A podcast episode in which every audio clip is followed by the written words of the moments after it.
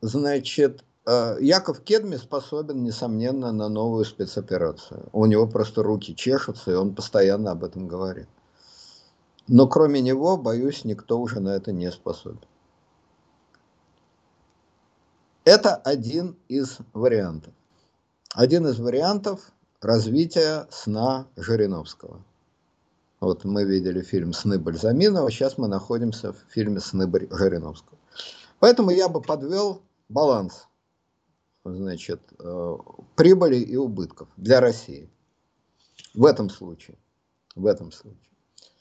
Итак, убытки. Экономический разрыв с Западом, научно-технический разрыв с Западом, гуманитарный разрыв с Западом, отъезд для начала 70 тысяч, а дальше, пожалуй, и 170 тысяч айтишников и так далее. То есть отъезд будущего. Будущее село и уехало.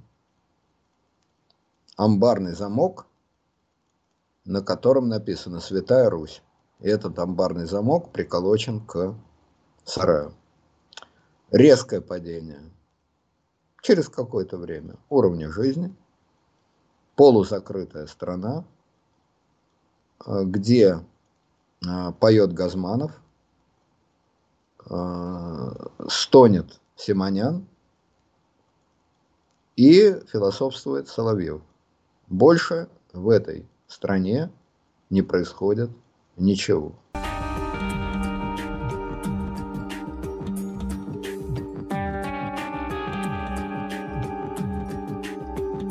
Здравствуйте, уважаемые слушатели. Это итоги недели, в каком-то смысле это и итоги месяца. А, я бы хотел начать с такой общей темы. Вот уже месяц а, ровно идет спецоперация российских вооруженных сил на территории Украины. Какие мы можем хотя бы промежуточные итоги всего этого дела подвести? Здравствуйте, Леонид Александрович за вами вот эти итоги. Да, да здравствуйте. Я, Я не, знаю, вот этот закон, закон который Меденский лоббирует, уже, уже принят, нам молиться надо или пока еще нет? Но вы же не школьник, насколько я понимаю. Школьник. А, школьник. Там ну, все, так... учимся патриотизму, это вечное движение, это вечная школа пожизненная. Ну, тогда ваш классный руководитель вам должен будет об этом сказать. Я думаю, он человек ответственный, он ну, вам скажет заранее. Ну, ну хорошо. Ладно, Ладно я, я приношу извинения, значит, даже, даже не знаю, кому, прокуратуре, Роскомнадзору, Думе, что мы пока не не, не начинаем с молитвы за Путина, Мединского и патриотизма, но пока, пока вроде формального указания не было. В случае чего мы готовы. Да, ну вот э, я, значит, э, еще раз извиняюсь, что оскорбляет эту форму. Форма может быть неподобающая, но каково содержание, такова форма. Вы уж меня простите, претензии опять же не ко мне. В обычных а, военных конфликтах операциях, спецоперациях, как хотите. Э, примерно равное, ну чуть больше, чуть меньше соотношение между погибшими с обеих сторон. Обычно наступающие теряют больше, чем обороняющиеся. Поэтому, если российская армия потеряла, как нам объясняют, 1400 человек, то, по идее, украинская армия, которая обороняется, должна была потерять где-то около тысячи, как я понимаю. Если она сражается очень плохо и очень неумело, ну, две тысячи, две с половиной тысячи. А наоборот, если украинская обороняющаяся армия потеряла 13 тысяч, то российская должна была бы потерять 15, там, 17 тысяч. Если она очень умело воюет, ну 10 тысяч. При этом есть неизбежные потери мирного населения, поскольку вот бои идут в том числе и в городах. Но эта война необычная во всех отношениях. Соответственно, согласно отчету Минобороны, оспаривать которые у нас нет ни малейших оснований и, более того, ни малейших возможностей, эта война необычная. Еще раз повторяю, наступающие теряют в 10 раз меньше, чем обороняющиеся, мирные жители вообще не страдают. И при этом, что любопытно, при таком удивительном развитии событий нету ни окружений, ни, значит, сражений, ни каких-то тысяч или десятков тысяч военнопленных. Ну, какая-то поистине изумительная война, аналогов которой в истории... Война, извиняюсь, не война, какая-то изумительная спецоперация, аналогов которой в истории спецоперации человечества просто не было. Но, видимо, на то она и спец. Я думаю, что все дело в слове «спец». Уж очень тут большие спецы, и очень уж они специально проводят свои операции. Так обстоит дело в военно-пиаровском отношении. Но кроме, значит, военно-пиаровского отношения есть и э, другие аспекты этого месяца. Значит, какие еще итоги месяца мы можем подвести? Ну, экономические итоги пока что никакие для России. Значит, ну, доллар там поднялся до 110 рублей, потом немножко опустился. Сейчас он где-то порядка 96-97 рублей. Цены, как нам сообщают, в среднем поднялись где-то на 7%. Я признаться, не помню прежние цены, а хожу я в магазин, если хожу, то исключительно в продовольственное, поэтому ничего не могу сказать. Нет, ну явно не 7%. Вообще безумный скачок был э, в 4 раза э, в цене на бумагу. Это реальная проблема. Обычная бумага А4, э, то есть лист А4, простой, чистый, белый, стоит тебе дороже, чем рубль. То есть вот уж воистину ценная бумага. И, кстати, дороже, чем акция Сбербанка. И дефицит бумаги, он приводит к таким довольно-таки странноватым вещам, как в больницах требуют свою бумагу таскать, почтовые уведомления приносят как бы на газете распечатанные и так далее. То есть с бумагой вот это первая проблема. Вторая проблема, ну я так понимаю, она больше логистическая, это сахар. Вот. А пока с остальными продуктами вроде куда не шло. А что с бумагой случилось? Это же вообще непонятно. Ну, исчезла она. Ну, что, она исчезла, во-первых, а там, где она осталась, она подорожала в 4 раза. Я понимаю, а почему? Вроде причин никаких нет. Ну, Или наши воюют бумагой, заряжают рулоны бумаги и стреляют этой бумагой непонятно в кого, в нацистов, в братов нацистов. Ну, не знаю, также проблемы с пластиком, потому что вот люди, которые пошли перевыпускать пластиковые карты, а, им многие банки сказали, мы вам карту, конечно, перевыпустим, но извините, у нас пластика нет. Ну, не знаю. Ну, в общем, с моей точки зрения, тихого пенса ничего особенно не изменилось. Бумагу я не покупаю, сахар не покупаю, пластик не покупаю. Поэтому то, что я покупаю, то мало изменил. Вот, значит, произошел, э, три недели из этого месяца не работала московская биржа. Загранич, заграничные биржи русские ценные бумаги сделали бесценными, то есть обнулили фактически. А московская биржа открылась, как говорят, открылась ростом, потом падением. Ну, видимо, там еще болтанка будет долго, но это в сущности – довольно мало кого затрагивает. А, значит, но некоторые экономические события все-таки отметить надо. Ну, например, э, ликвидирован э, газопровод СП-2, о котором столько лет нам говорили с таким придыханием, с такими волнениями. Первыми выстрелами он был уничтожен. Причем уничтожен настолько прочно, что о нем никто вообще не вспоминает, как будто его никогда и не было. Вот иногда, когда вот я говорю про СП-2, хочется себя за руку ущипнуть. А был ли мальчик? Не было мальчика. Никакого СП-2 не было. Из-за чего так долго собачились, ругались, угрожали, умоляли, просили. Там. В общем, из-за чего был весь этот цирк, понять невозможно, поскольку никакого СП-2 нет. И, как выяснилось, он никому нахрен не нужен. Ни у них, ни у нас. Единственное, кому он был нужен, это, видимо, строителям среди которых я слышал, может быть, это клевета, я не знаю, но я слышал, что там была фирма Тимченко и фирма Аркадия Ротенберга, но я за них рад, они построили. Они построили дорогу в никуда. Но это, это бывает. Главное, что я надеюсь, что им нормально заплатили. Вот, ну, в общем, какие там проблемы у Тимченко, я не знаю. Вот Фридман веселит народ и рассказывает, что у него Фридман, значит, известный российский миллиардер, которого почему-то называют словом олигарх. Естественно, никаким олигархом ни один российский миллиардер отродясь не был. То есть олигарх это человек, у которого есть власть и собственность. Никакой власти, кроме как над своими халуями, у них отродясь не было. Собственность есть, да, была, есть. Но вот Фридман рассказывает, что у него нет денег там на домработницу. По-видимому, у него настолько нет денег, что он решил сменить профессию и стать клоуном. Ну, может быть, первая, первая реприза получилась ничего. Но... Ну и Авен примерно тоже. Ну вот они вдвоем, да, это, видимо, будет клоунский номер, они вдвоем будут выходить на арену, там, ты бом, я бим, у тебя дом раба есть, а у тебя кошка есть, ну вот как-то так. Ну, ну пока что шутка вышла не смешная. Ну, прям. вы знаете, может быть, это и не шутка, вот в конце концов э, эти люди обречены на ужасы полуроскошной жизни, как бы, и им не позавидуешь как мне кажется. Ну вот человек привык к определенному уровню потребления. Он-то потерял много. Понимаете, вот вы заходите в магазин, для вас мало чего изменилось, а для Фридмана жизнь очень сильно поменялась. Я думаю, что с точки зрения бытового потребления на ближайшие 200 лет Фридман и Авен обеспечены. Если они рассчитывают прожить больше 200 лет, ну тогда, видимо, проблемы будут. Но мне кажется, что на ближайшие на жалкое существование, скорее.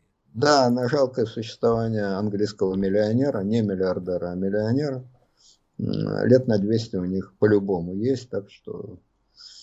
Но, по-видимому, скучные. Вот такие остроты, значит, в большом количестве произносятся про домработниц, про то, кто им пол будет мыть и так далее. Напоминает Марка Твена, который говорил, что э, джентльмены никогда не чистят себе ботинки. А кому же они чистят ботинки? Ну, мы знаем, кому чистят ботинки. А, Фридман, Авен и другие, причем чистят исключительно языками. Ну, так они и дальше будут чистить. А если не будут чистить, опять-таки, его ботинки не пропадут. Там такая очередь из языков, которые ему ботинки чистят, что отсутствие языка Фридмана он как-нибудь переживет. Вот, ну ладно, бог с ним, значит, с проблемами Авинов, они как-нибудь сами их решат.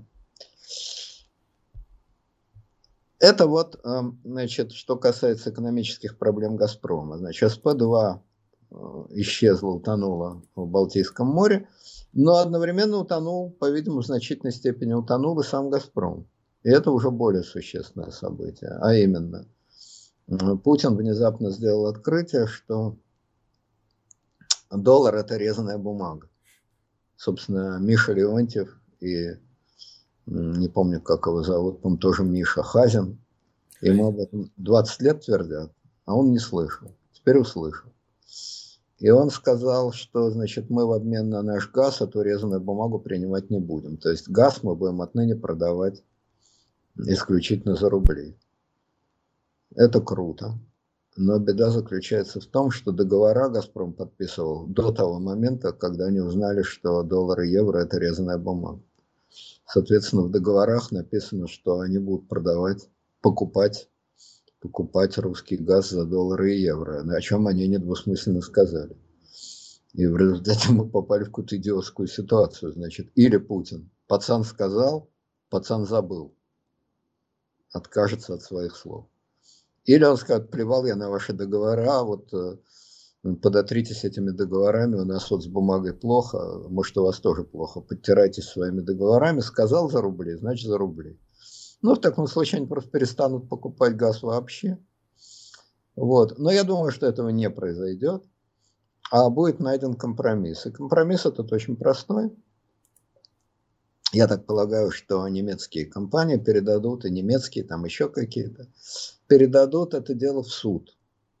И суд будет тянуться годами, как крупные коммерческие суды. А пока суд будет тянуться годами, соответственно, условия старого контракта будут выполняться по-старому. То есть они будут платить все теми же безнадежно скомпрометированными евро и долларами, согласно контракту. А уж что там решит суд, ну, поживем и видим. Так мне кажется. Во всяком случае, взрывать все газопроводы, перекрывать вентили и оставлять Россию без денег, я думаю, Путин не станет. А, спецоперация штука дорогая, и Без денег ее особо не поведешь.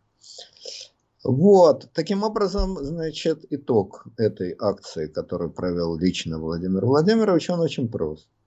Все останется как было, кроме одного. Кроме репутации «Газпрома». Эта репутация уничтожена. Одним мастерским ударом э, обладателя черного пояса, прыжок в воздухе, расставлены ноги, одним мастерским ударом репутация «Газпрома», которую создавали 50 лет с советских времен, она просто вбита в стенку.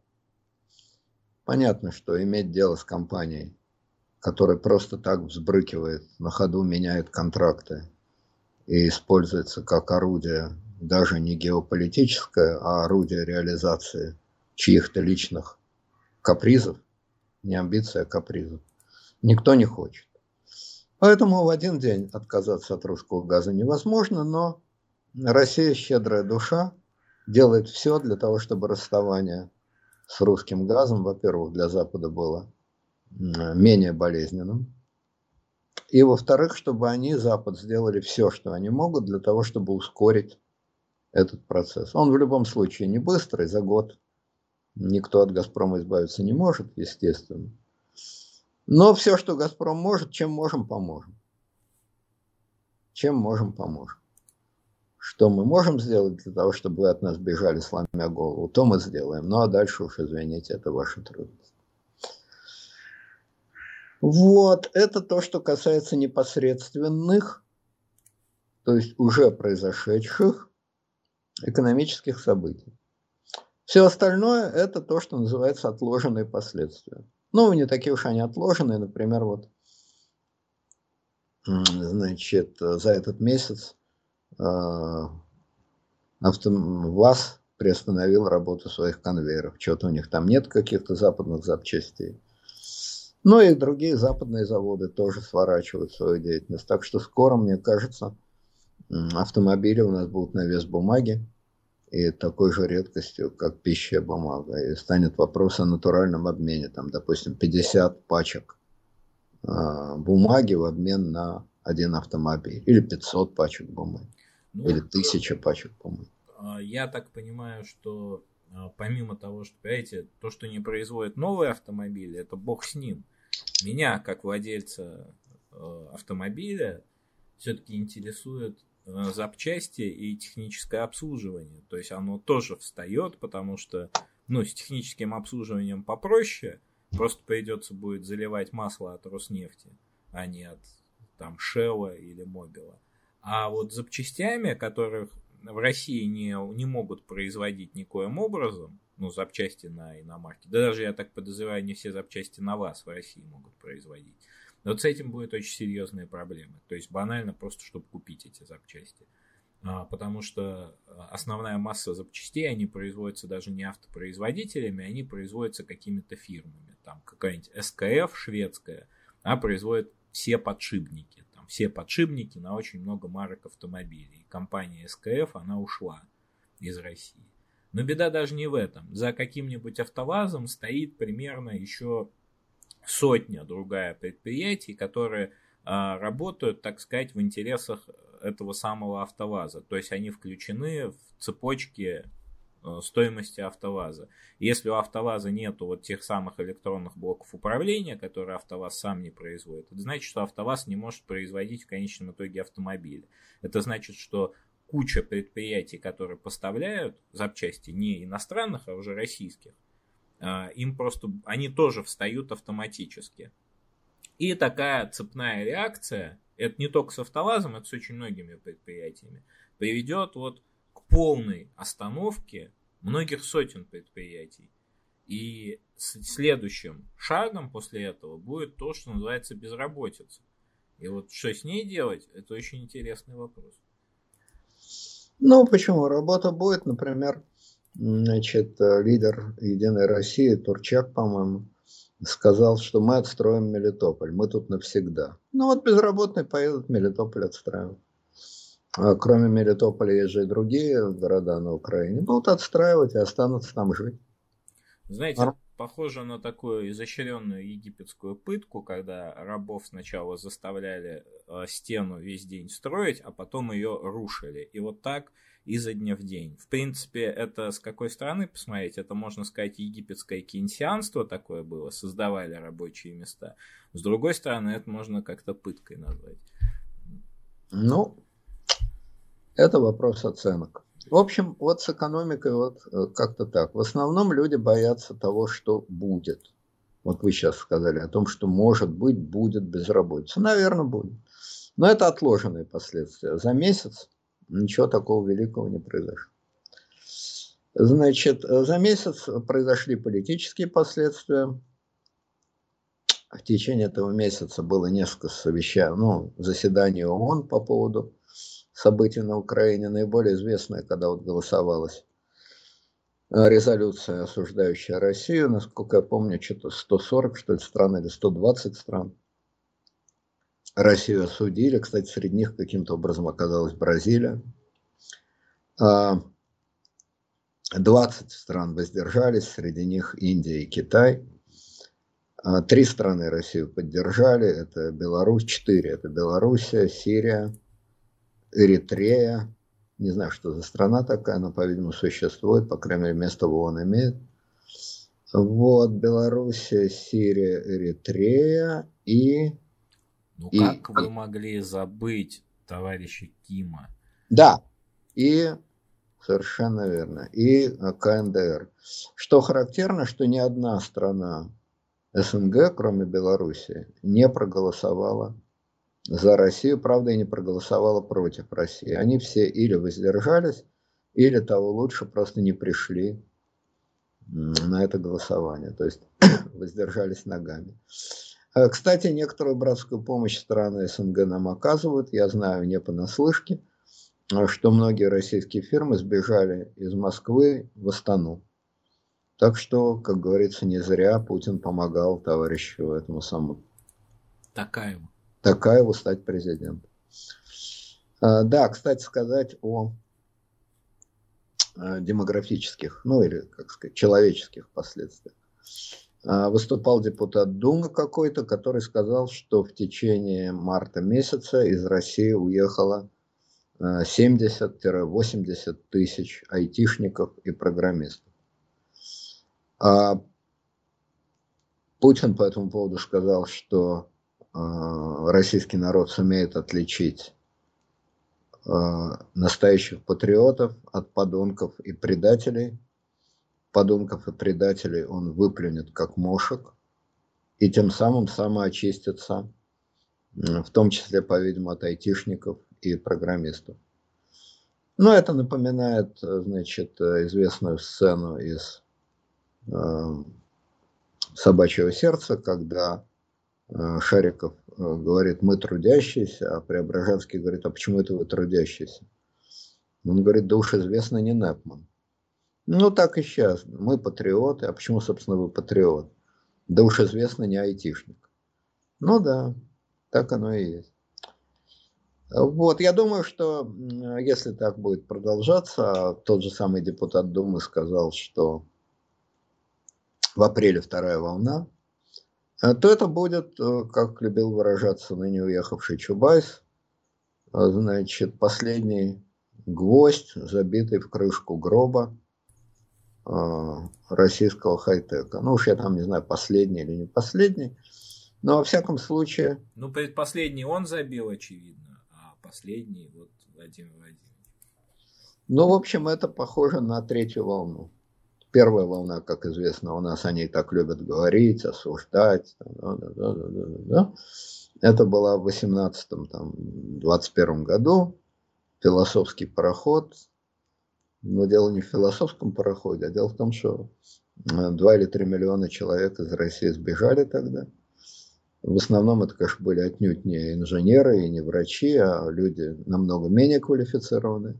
Но некоторое количество действительно инженеров и врачей уехало. Но это довольно быстро компенсировали, потому что большинство-то осталось.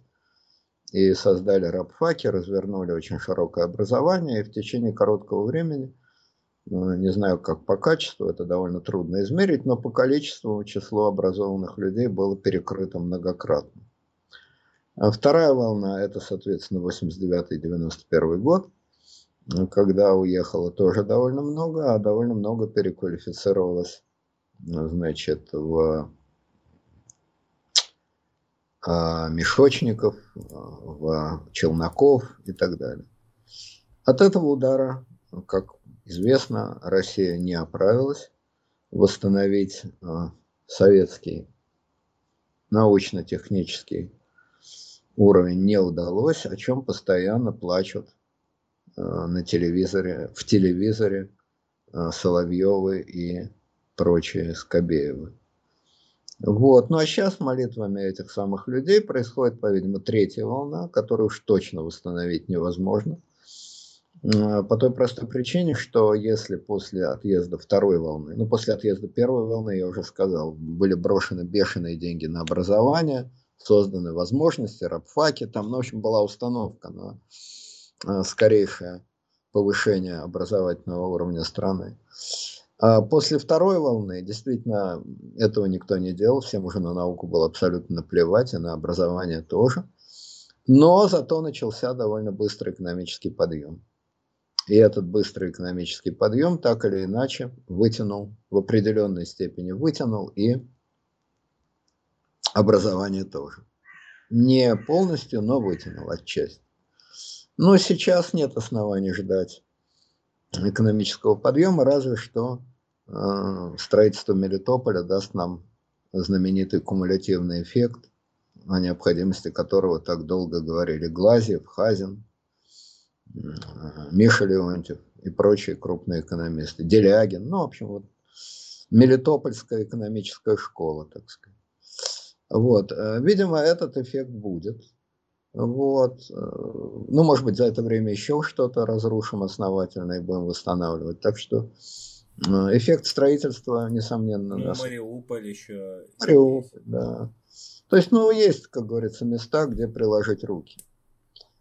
Но более крупных э, экономических прорывов я боюсь, что не будет. Ну, соответственно, сами понимаете, если люди уехали, а делать им в России особо нечего, то они и дальше будут уезжать. Тем более, что а, Владимир Владимирович сказал, что таким образом страна самоочищается. То есть это означает, что закрывать им дорогу никто не будет, катитесь колбаской по малой спаской. А, значит, патриоты некоторые, ну вот, допустим, говорят, что Пригожин, озабоченный человек государственного мышления, вот, озабоченный проблемами, значит, и, а, айтишников, айтишников, программистов и так далее, внес своеобразный законопроект, тоже такой любопытный, согласно которому Значит, ну, в общем, какие-то там большие затруднения для отъезда программистов делаются. Я не помню какие, но длинный список затруднений. А простите, у нас Пригожин стал какой-то легитимной властью, как он может носить законопроект? ЭП, там, э, комбинат московский школьник, там все такое, ну а как это? Я просто не слышал. Элементарно, любой российский гражданин, даже я и даже вы, может внести любой законопроект. Никто нас в этом не ограничивает. Если найдутся депутаты, которые этот закон, наше предложение оформят в виде, на оставшейся бумаге, оформят в виде законопроекта, то его будет рассматривать Дум. А, понял, да. Гражданская, в общем, инициатива. Гражданская инициатива, да. Так сказать, под грохочущую музыку Вагнера. Вот, вместо золота Рейна, значит, золото Кремля, или уж не знаю, какое там золото, золото Невы. В общем, вот этот самый, значит, композитор Вагнер внес определенное предложение, но уже группа депутатов поспешила успокоить айтишников. Не волнуйтесь, вы можете катиться отсюда к ядрене фени, никто вас удерживать не будет, катитесь. Меньше народу, больше патриотизма. Вот, меньше народу, больше патриона, так сказать. Короче говоря, оба предложения хороши. Как предложение посадить айтишников в такую большую шарашку и не выпускать, так и предложение придать им ускорение, чтобы они отсюда летели к ядрене матери и следов не оставалось. По-любому, так и так, мошек мы выплюнем. И наша экология, очищенная от мошек или от значительной части мошек, станет, очевидно, намного лучше. Если сложить э, отлет мошек, прекращение э, технологических связей и резкие ограничения, неизбежные ограничения финансирования российской науки, то в сумме А плюс Б плюс В дает что? Правильно, резкий подъем духовности. Поскольку духовность, как известно, нечто прямо противоположное деньгам, денег не требует. И подъем духовности в условиях ослабления материального практически гарантирован. И первая ласточка уже вылетела из, а, изо рта Медынского, который умудряется и переговоры с украинцами вести, и, значит, заниматься духовным оздоровлением. Я, кстати, думаю, что это взаимосвязанные вещи. Вот он общается с украинцами и видит, до чего они докатились. И понимает, что в сущности, если все время не впрыскивать ударные дозы э, патриотической духовности, то завтра у нас, глядишь, весь наш народ станет какими-то там арамиями, как фамилия этого украинского главного переговорщика, Ахрамия, Арамия, что-то я... Ну, станут, станут подоляками. Подоляк, вот, заподолячат все. И чтобы, значит, подолячества этого не было, он, значит, в перерыве между переговорами с ними говорит, что чтобы мы не стали такими, как они, нам необходимо начинать э, школьные уроки с песнопений. И все было бы хорошо, если бы господин Медынский при этом одновременно одной половиной лица, говоря про духовное песнопение, другой половиной лица корчит рожи в стиле Элочки-людоедки. Вот этого я понять просто не в состоянии. Но почему, когда ты говоришь о нашей русской, православной, патриотической духовности, тебе надо сослаться на опыт штата Южной, на опыт Южной Калифорнии? Ну объясни. Ну объясни, мать твою. Наша русская патриотическая православная духовность, направленная против гниющего и растленного Запада. Понятно. И дальше следует ссылка. А вот в Америке тоже так, твою мать. Так что ты хочешь тут развивать? Американский патриотизм, как у них, или наш русский патриотизм? Если наш русский патриотизм, какого черта ты ссылаешься на то, что у них? Надо делать то, чего у них нет. Это понятно. Например, повесить табличку. Там неграм и собакам, извиняюсь, афроамериканцам и котам вход воспрещен. Этого у них нет. И это пример животворящей, оригинальной, свежей духовности. Это понятно. Но заниматься восстановлением русской, православной, чистой духовности, говоря, ну вот видите, у них же это есть, они же там. Ну какое тебе дело до них? кроме того, что ты с ними борешься. Так ты уж определись, кто ты. Элочка-людоедка или отец Федор. Ну, нельзя же, значит, синтезировать, так? Если ты отец Федор, который не корости ради, а токмо волю пославших тебя, тебя святых, нормально. Но тогда не надо в середине молитвы говорить парниша хо-хо, у вас вся спина патриотическая. Ну, ну, абсурд какой-то. Ну, же абсурд какой-то. Вот. Но я надеюсь, что он все-таки избавится от вечной манеры ссылаться на американский опыт. На американский опыт развития русской православной духовности. Как-нибудь мы без американского опыта обойдемся. Короче, так или иначе, значит, э, можно один вопрос? Вот пока мы Мединского далеко не далеко от Мединского не убежали, а, а вот что-то переговоры как-то подзаглохли, по-моему. Вот. Сейчас об этом, ну, погодите, всякому овощу свое время, сейчас дойдем. Никуда мы не денемся. В общем, я думаю, что сейчас нас ожидает действительно интересная такая наука у нас возникнет своя.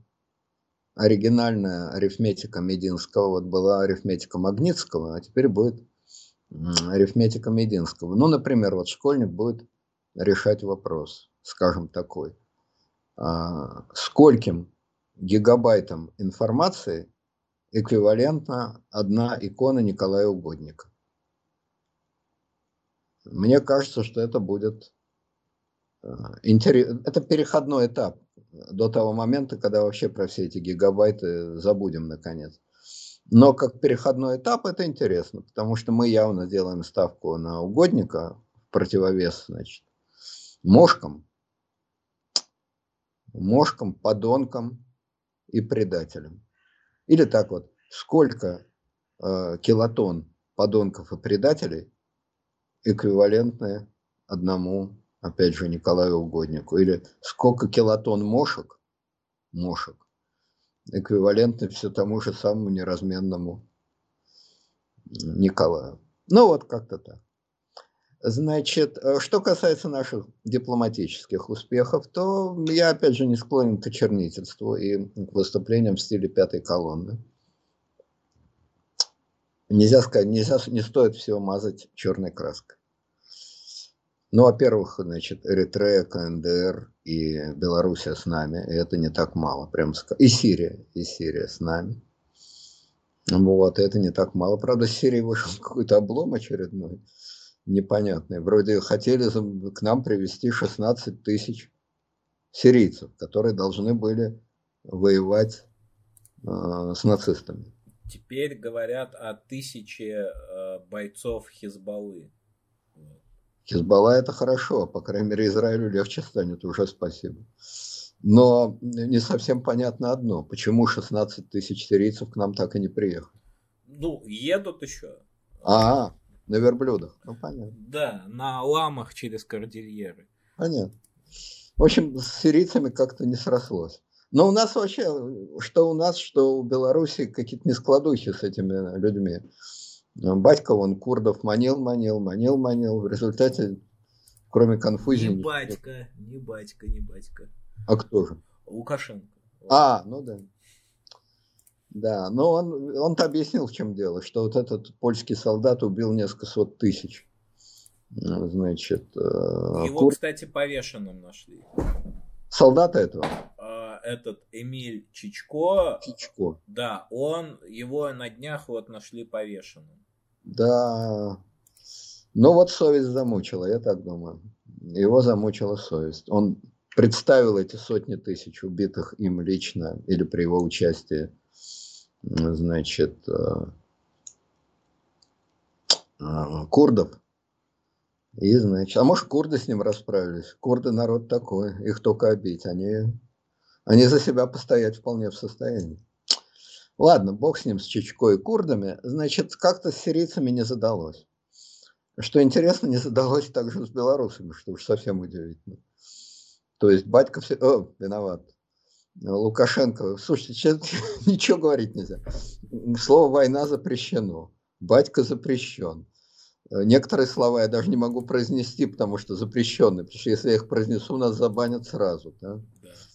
Остаются афроамериканцы, там нетрадиционные сексуальные ориентации, черти что. Ну вот нетрадиционные, э, нетрадиционная ориентация американцы и очень традиционная ориентация Лука. Ну да, примерно так. В общем, прекрасный новый мир. Половины слов нету, половину других переделали так, что черт ногу слов. Ладно, значит, э, короче говоря, Короче говоря, белорусская конница, которой так упорно Александр Григорьевич грозил и немцам, и полякам, и литовцам, она почему-то границу так и не перешла, и в тыл нацистам почему-то не врезалась. Столько кричали, что будет атака значит, наших союзников было ничего. А слушайте, вот тут, вот тут вот, Александр Григорьевич демонстрирует свои способности политика. Понимаете? У него, ему надо выполнить две задачи, как я вижу. Первое – это вступить в спецоперацию. Второе – это не вступить в спецоперацию. Вот. Александр Григорьевич, он справился и с первой задачей, и, естественно, со второй. И, может быть, какие-то дураки подумают, что первая задача противоречит второй, но Александр Григорьевич никаких противоречий не нашел. То есть Александр Григорьевич, он вот как девочка на шаре, а Владимир Владимирович как мужик на кубе. И вот эта усатая девочка на шаре очень тонко балансирует, искусно, я бы сказал. Искусно. При этом еще и опла... очень щедро оплачены ее усилия. Невероятно щедро, потому что там, ну, собственно, она живет за счет своего работа, не дать за своего, за счет своего, не знаю, филантроп. Но, в принципе, вот сейчас вы затронули, может быть, важнейшую тему, я потом о ней два слова скажу, в конце, надеюсь. А именно, о новом метапространстве, в котором разворачивается все. Все военные действия, которые не являются войной, значит, сирийские джигиты, которые не приезжают, которые приезжают, но не приезжают, значит, Лукашенко, который воюет, но не воюет, Жириновский, который жив, но не жив. Вот все это происходит в одном, в одном едином метапространстве. Пока что скажем просто, что в этом пространстве отключен наконец-то Наконец-то. Закон исключенного третьего. Наконец-то мы вышли в состояние полной свободы. Не только мы, это, собственно, ко всему миру в значительной степени относится, но Россия тут действительно щедрая душа, действительно передовая. Браты, с которыми мы сражаемся, но защищаем их, ну и так далее, и так далее. Так вот, возвращаясь к более такому утилитарному вопросу о внешней политике. Значит, Сирийцы не приехали, Хизбалла пока нас не осчастливила. Белорусская армия, запасной полк в казармах. А, что гораздо хуже всего этого во внешней политике, это то, что нас, нас в смысле Россию, почему-то не поддерживает Китай. То есть Китай произносит всякие обычные слова о том, что надо все решать мерком лотком, что санкции это плохо, а отсутствие санкций это хорошо. Правда, одновременно Китай говорит, что а, мы за а, территориальную целостность Украины, что уж совсем непонятно. У вас там гром громыхает? Что ли? Гром, да, точно. Дождь. Вот, но в общем Китай нас, Россию в смысле, абсолютно не поддерживает. Он просто самоустранился. Да более скажу, он по всей видимости так тихой сапой присоединяется ко всему этому делу, потому что Синопек, это крупная нефтегазовая китайская компания, по-моему, самая крупная, она из России потихоньку а, уходит. Очень многие поставки из Китая, они встают также на границе. Это, так сказать, эмпирические э, мною, видимо. То есть вот стоят а, там, ну, недружественных стран фуры, они остановились и все, и дальше границу не пересекают. И совершенно так же, вот, как недружественные грузовики западных стран, вот очень дружественные китайские грузовики останавливаются, ничем не отличаясь от них. Загадка. Да, вот это действительно странная история. История неприятная. И похоже, что Владимир Владимирович этого также точно не ожидал, как не ожидал многого другого. Как он не ожидал э, западных санкций в таком объеме, как он не ожидал того, что идеи нацизма и нацистов так глубоко проникли в душу братов, и они будут так энергично по-нацистски сопротивляться. Вот всего этого как-то не ожидали. И это, конечно, неприятно. Есть и приятные открытия. Значит, вот президент э, Бразилии проникся очень нежными чувствами э, к России и все время говорит, что не смейте обижать Россию. А, значит, э, ну, видимо, и ряд других тоже. И вот сейчас предстоит нам очень любопытное внешнеполитическое действие. Насколько я понимаю, на следующей неделе предполагается саммит Г-20, то есть собрание 20 ведущих стран мира.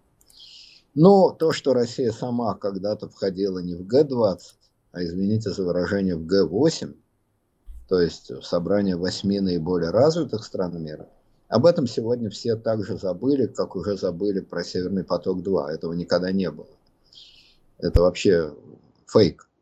Но я-то помню времена, когда этот фейк был вполне, вполне реален, и Путин летал на эти саммиты Г-8. Ну, ладно, об этом мы забыли. Этого не было. Но вот саммит Г-20 нам предстоит, и здесь очень любопытно. По-видимому, Путин туда поедет, по крайней мере, Песков так сказал. Но потому что не поехать, это значит труса праздновать, а это не по-пацански. Так что, скорее всего, поедет. Но вот дальше нам предстоит цирк, конечно, выдающийся. Г-20 – это, значит, 7 западных стран, плюс Австралия, плюс а, Корея, это из развитых стран, а, плюс Россия, это 10. Затем Индия, Китай, Бразилия, 13. Индонезия, 14. Турция, 15. Южная Африка 16. Еще четыре какие-то страны, которые я вспомнить, честно говоря, не могу. Ну, давайте я перечислю. А, это не хитрое дело. Аргентина, Австралия, Бразилия, Германия, Индия, Индонезия, Италия, Канада, Китай, Великобритания, Мексика, Россия, США, Турция, Франция, Южная Корея, ЮАР, Япония, Саудиты и Европейский Союз отдельно. Ага, Мексика и Саудиты, понятно. Вот интересно. Значит, вот 20, 20 стран. Так вот, любопытно, кто Путину лапку протянет, а кто нет.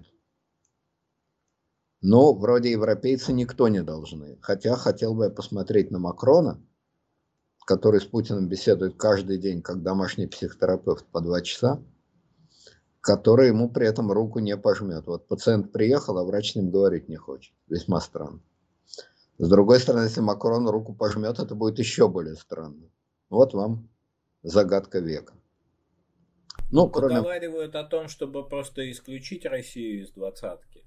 Но это невозможно, как это сделать? Нет, но во всяком случае об этом говорят, что... Вот ну, это... говорить, знаете. Нет, ну, ну как это возможно сделать? Ну, не пустили и все. Извините, вот вы на восьмерку не приезжаете. Восьмерка стала семеркой, а двадцатка стала девятнадцатой не знаю даже, как по-русски правильно. Ну, зачем? Двадцатую страну наскрести не трудно, бог ты мой. Пакистан какой-нибудь, там жители, извините, 400 э, миллионов. Ну... Рожи не вышли. 400 миллионов человек, небось побольше, чем в России будет. Ну, понимаете, а, как бы я не вижу разницы между исключением как бы России из восьмерки и из двадцатки. Может, я, конечно, кстати, там не 400 миллионов, а 221 миллион. Ну, все равно побольше, чем в России. Побольше, но как исключили из восьмерки, так могут из двадцатки. Там же империалисты сидят. Нет, но из двадцатки-то как-то исключив. Большинство должны проголосовать за исключение. Ясно, что э, Китай, Индия, э, Бразилия э, уж точно не будут голосовать. А, там с лихвой набирается. И Австралия, которая вводит санкции, и Германия, которая вводит санкции. Нет, семь стран европейских, понятно. семь плюс Австралия, восемь. Япония, Южная Япония Корея. входит в семерку. Япония входит в семерку. Значит, а. 7 плюс Австралия 8, плюс Корея 9. Ну, ну ладно, добавим еще Евросоюз как отдельное государство. 10. 10. Но... Десятка. Но 10. десятка, а всего-то 20, извините. Так, ну, там вообще-то есть отдельно США, Турция, Франция, как бы. Так это семерка. США, Тур... США, Франция это семерка. А вот турки, я не думаю, что будут голосовать за исключение России. Не. Так, а Канада тоже в эту семерку входит, правильно? Да, конечно. Ну, Индонезия какая-нибудь проголосует, что... Ну, не ну, знаю, проблем. кто там проголосует против. Я думаю, что если бы проголосовали против и Россию исключили, Путин бы им послал большой торт. Потому что тогда у него был бы законный, законная причина не ехать и не играть в эти игры. А тут представляете, что получается? Ну ладно, допустим, Макрон тебе руку не пожал, ну ладно, черт с ним, с Макроном. Ну дальше что получается? Ну, бразилец тебе руку пожмет, ясно. Товарищ Си пожмет, ясно. Значит, саудовец, наверное, пожмет. А, ну и что, бегать за каждым мексиканцем, что ли? Умолять его, пожми мне лапку? Это как вообще? Но самый прикол-то прикол не в этом. Самый прикол-то вовсе не в этом. На этих э, саммитах Смысла в них абсолютно никакого нет, это чисто представительское мероприятие, естественно. Но представительское мероприятие серьезное. А, значит, так вот, на этих саммитах полагается делать групповую фотографию. Боюсь, что члены вот этой семерки, плюс Евросоюз, плюс австралиец, вместе с Путиным фотографироваться не будут. И вот этот протокольный момент, это уже протокольное оскорбление. Значит, получается, что надо делать две фотографии, на одной из которых все, кроме Путина, а на другой половина стран, включая Путина. То есть это, ну, это, ну, это абсурд какой-то. Или как они из этой ситуации выйдут? Байден, который назвал Путина международным преступником и убийцей, будет с ним фотографироваться э, вместе? Или как? В общем, вот эти протокольные моменты, которые вроде бы никому не интересны, нам с вами они, может, и не интересны. Хотя СМИ их расцветят, дай бог. Но Путину-то они очень даже интересны. И вот э, не ехать в компанию нельзя, потому что это впадло, это демонструса труса праздновать. А ехать в компанию и думать, мексиканец какой-нибудь мне руку пожмет или не пожмет, это еще более впадло. Турок-то пожмет. Хотя турки реальные союзники Украины, оружие ей поставляют и все, все, что хочешь, делают. Но турок пожмет. Китаец пожмет. Индус пожмет. Индонезиец обязательно пожмет, он же хозяин. Вот. А, а вот саудовец пожмет. А вот, значит, с мексиканцами уже дело не такое очевидное. В общем, короче говоря, это очень любопытное мероприятие, которое покажет самое главное, собственно, единственное важное для Путина. Кто с ним в песочнице, как он сам говорит, кто с ним в песочнице играет, а кто с ним в песочнице не играет. Это единственное, что его реально интересует во внешней политике, а поскольку кроме внешней политики его вообще ничего не интересует, то это единственное, что его вообще интересует по жизни. Но проверять таким способом это, я думаю, не самое приятное занятие. Хорошо. Ну вот, значит, это то, что касается международных дел. Да, ну и к этому надо добавить еще всякие, для меня, например, малозначимые, но объективно очень важные для российских людей вещи. Это кампания по полному отключению России от международного спорта. Никакие у нас не проводят соревнования, спортсменов наших не пускают, не включают, вышибают оттуда, вышибают отсюда. Ну, в общем, возвращаемся к ситуации советского спорта 20-30-х годов 20 -го века. А правда, тогда не было такого широкого международного спортивного движения. Ну вот, значит, вот это что касается международных аспектов. Теперь осталось на сладкое. Значит, э, еще э, один момент, очень важный действительно. Это как народ России все эти радости жизни воспринимает. Я тут ориентируюсь э, на два показателя. На то, что я вижу своими глазами, и на то, что пишет в ЦИОМ. Между ними есть некоторая разница.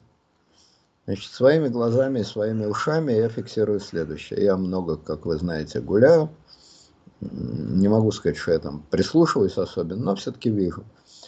Лица людей в Москве не изменились. Печати скорби, там, значит, депрессии, агрессии и так далее не вижу на этих лицах. Много улыбаются, смеются, ну, молодые, естественно. Обрывки разговоров между людьми по телефону в основном касаются, не в основном, а исключительно касаются их житейских дел. Никаких политических разговоров за все это время ни разу не слышу. То есть, если вот так судить, то вообще ничего не происходит, никакой спецоперации нет. А есть косвенные улики. Ну, например, э, буква Z, я так и не понял, что это такое. Значит, э, неприличный термин «зиговать» э, против фашизма. Я, естественно, в соответствии с указаниями Роскомнадзора отметаю. А если это не это, то что это, не знаю. Но вот это сейчас считается почему-то очень патриотичным. Ладно, патриотично, так патриотично. Опять в стиле Эллочки-людоедки. Я бы сказал так. Эллочка патриотична, Элла тратична. Вот, значит, Элла патриотична. Ну, в общем, Z. Не вижу этих букв. Нигде. Нигде. И ленточки, георгиевские ленточки. Да, обычно их э, вешают на машины только перед 9 мая, это правда. Но в экстремальных случаях, казалось бы, можно. Тем более я прекрасно помню. Март 2014 года, все было в этих ленточках. Ну, там каждая вторая машина была с ленточкой, хотя 9 мая никого не было. Сейчас их практически нет. Ну, может, одна там на 20 автомобилей. То есть ничего. Таким образом, с этой точки зрения никаких признаков народного возбуждения или наоборот, народной подавленности, депрессии, раздражения, эйфории, агрессии, ну нет. Просто нет. Я не вижу.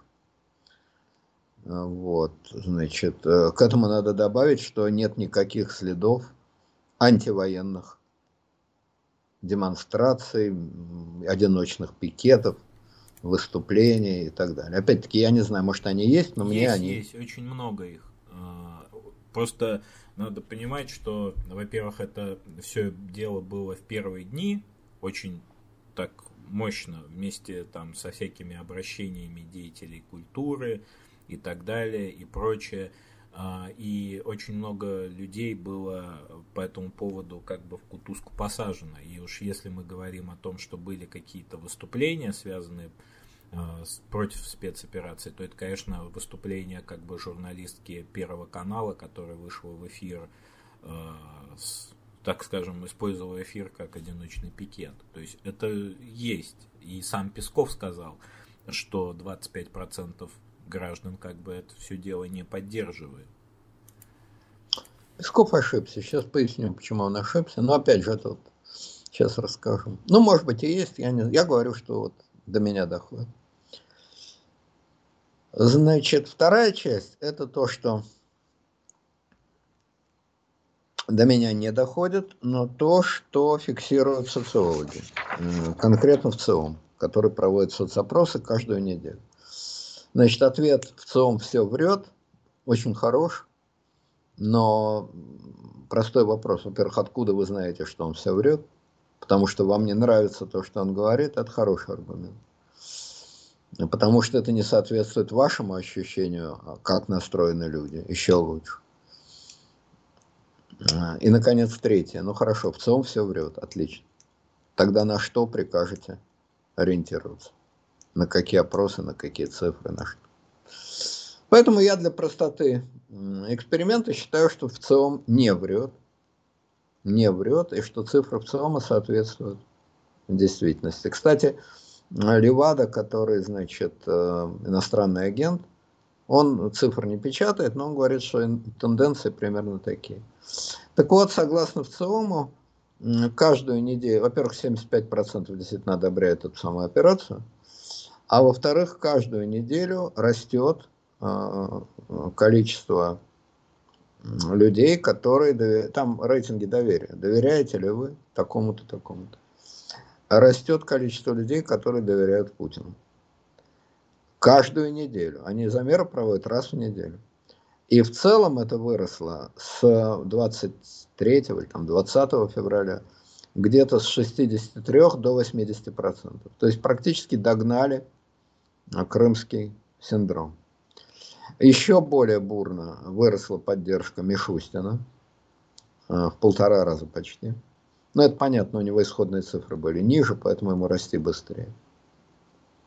Но самое лучшее, рекордсменом подъема рейтинга является Жириновский. Его политическая деятельность в течение этого месяца э, вызвала доверие в три раза больше, чем его деятельность месяц назад. Вот это, мне кажется, ну, нарочно никакой Пелевин, никакой там, значит, Войнович не мог бы придумать другого символа. Еще раз. Политическая деятельность Жириновского сегодня вызывает э, доверие в три раза выше, чем месяц назад.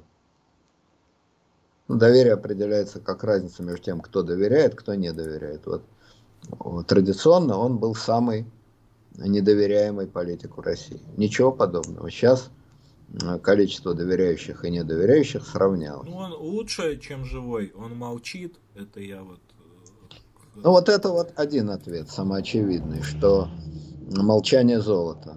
Но есть и другой ответ, мне кажется, более такой эстетический, но вот мы все находимся в состоянии сомнамбулического сна. Страна находится в состоянии сомнамбулического сна. Иногда такое чувство, что ты действительно спишь и снишься Жириновскому. Ты снишься Жириновскому, он снится тебе. И вот этот вот общий сон, я не знаю, как это иначе описать, но вот как будто мы все в одном сне, в общем сне, в сне Жириновского, или он в нашем сне, черт его разберет. Ну вот, ну вот, если отбросить эстетику и вернуться к рейтингам Путина, Мишустина и так далее. Ну ладно, что они сразу выросли, это понятно. Эффект сплочения, в минуту, значит, э, жизни трудно, сосуды сжимаются, кровь бросается в голову, все понятно. Но, простите, прошел месяц. За этот месяц никаких ярких, эффектных успехов нет. Неприятностей навалом, а уж слухов про будущие неприятности просто кругом, выше крыши. А рейтинг упрямо неделя за неделей растет все выше и выше и выше. Ну, Похоже, он сейчас, этот рейтинг Путина, достиг уже некоторой точки насыщения, потому что вот за последнюю неделю он вырос всего там на 1%. Но тем не менее, растет, вышли на плато. Как это чудо объяснить? Давайте я попробую это объяснить. А, это... Ладно, я свое нехитрое объяснение да. А, объяснение этому на самом деле не хитрое. А, понимаете, вот когда началась спецоперация, Э, первые дни она по определению имела поддержку, просто потому, что казалось, что будет успех, все будет хорошо. На третий-четвертый день, э, когда, по всей видимости, очень много людей усомнились в успехе, опять же, посмеемся над маловерами, они готовились к аду, к такому аду, который они себе нарисовали. В принципе, я подозреваю, что с экономической точки зрения, наверное, они даже были правы. Но поскольку э, этот механизм э, реализации экономического ада в России, он работает с большой задержкой, то этого ада, в общем, быстро не наступило, потому что есть еще запасы. И эти рейтинги, правдивые они, неправдивые, они бессмысленные. Их надо замерять только тогда, когда э, в России пройдет вот полный оборот экономический. Э, то есть все запасы будут исчерпаны. Как бы все, что можно было выбросить на полке, выбросят. И когда уже реально будут действовать эти санкции, то есть любители Кока-Колы не найдут Кока-Колу на полке, а любители, а, ну, попросту говоря, женщины, любители предметов женской гигиены не найдут предметов женской гигиены, вот тогда это будет более понятно. Как бы а, сейчас в этом очень мало смысла, потому что мы сейчас, ну, если мы, конечно, не живем только вот одним днем, как бы. Ну, я, в принципе, отчасти согласен с вашим объяснением. Я бы только добавил еще один момент. Да, согласен. Это рейтинги сытые, безусловно. Какими будут рейтинги голодные, мы не знаем. Мы не знаем. Но я бы добавил все-таки одну вещь. Рост рейтинга, это то, что вы сказали, это объясняет в основном сохранение рейтинга. Рост рейтинга, мне кажется, связан еще с реакцией на те самые санкции. Потому что у людей эти санкции вызывают глубокое возмущение. Гнев и возмущение. Возмущение это связано с несправедливостью. Как в известном анекдоте, когда идут два желоба и видят на противоположной стороне там двух евреев или двух очкариков, или там двух афроамериканцев, ну, короче говоря, каких-то двух явно отклоняющихся от нормы личностей. И один другому говорит, пойдем набьем им морду. Он говорит, давай. Слушай, они такие на вид-то мужики крупные, как бы они нас не побили. А нас-то за что? Вот это вот ощущение, а нас-то за что? Оно очень важное. Оно очень важное. Никакой причинно-следственной связи между санкциями, причем унизительными санкциями, ну вот спорт. Ладно, экономические тяжелые, а спортивные унизительные. Но какого черта наших спортсменов не пускают на соревнования? За что? Или вот то, о чем охотно говорит, значит, говорит и показывает Москва, что на Западе якобы запрещают исполнять Чайковского, э, Шостаковича, там, значит, э, чуть ли не книги Достоевского жгут. Об этом говорил сам Путин. При этом он почему-то сослался на то, что на Западе угнетают Джан Роулинг. Я не знал, что она русская писательница. Вот. А Роулинг ему ответила, что я не нуждаюсь в защите от убийцы, и международного преступника. В общем, по-хамски к тебе с открытыми объятиями, а ты плюнула в рожу. Хороша, ничего не скажешь. Ну ладно, бог с ней, Джан Роулинг. Так вот, это а, сильное, сильное преувеличение. Действительно, на Западе есть элементы самой настоящей русофобии, не имеющие к Путину вообще никакого отношения.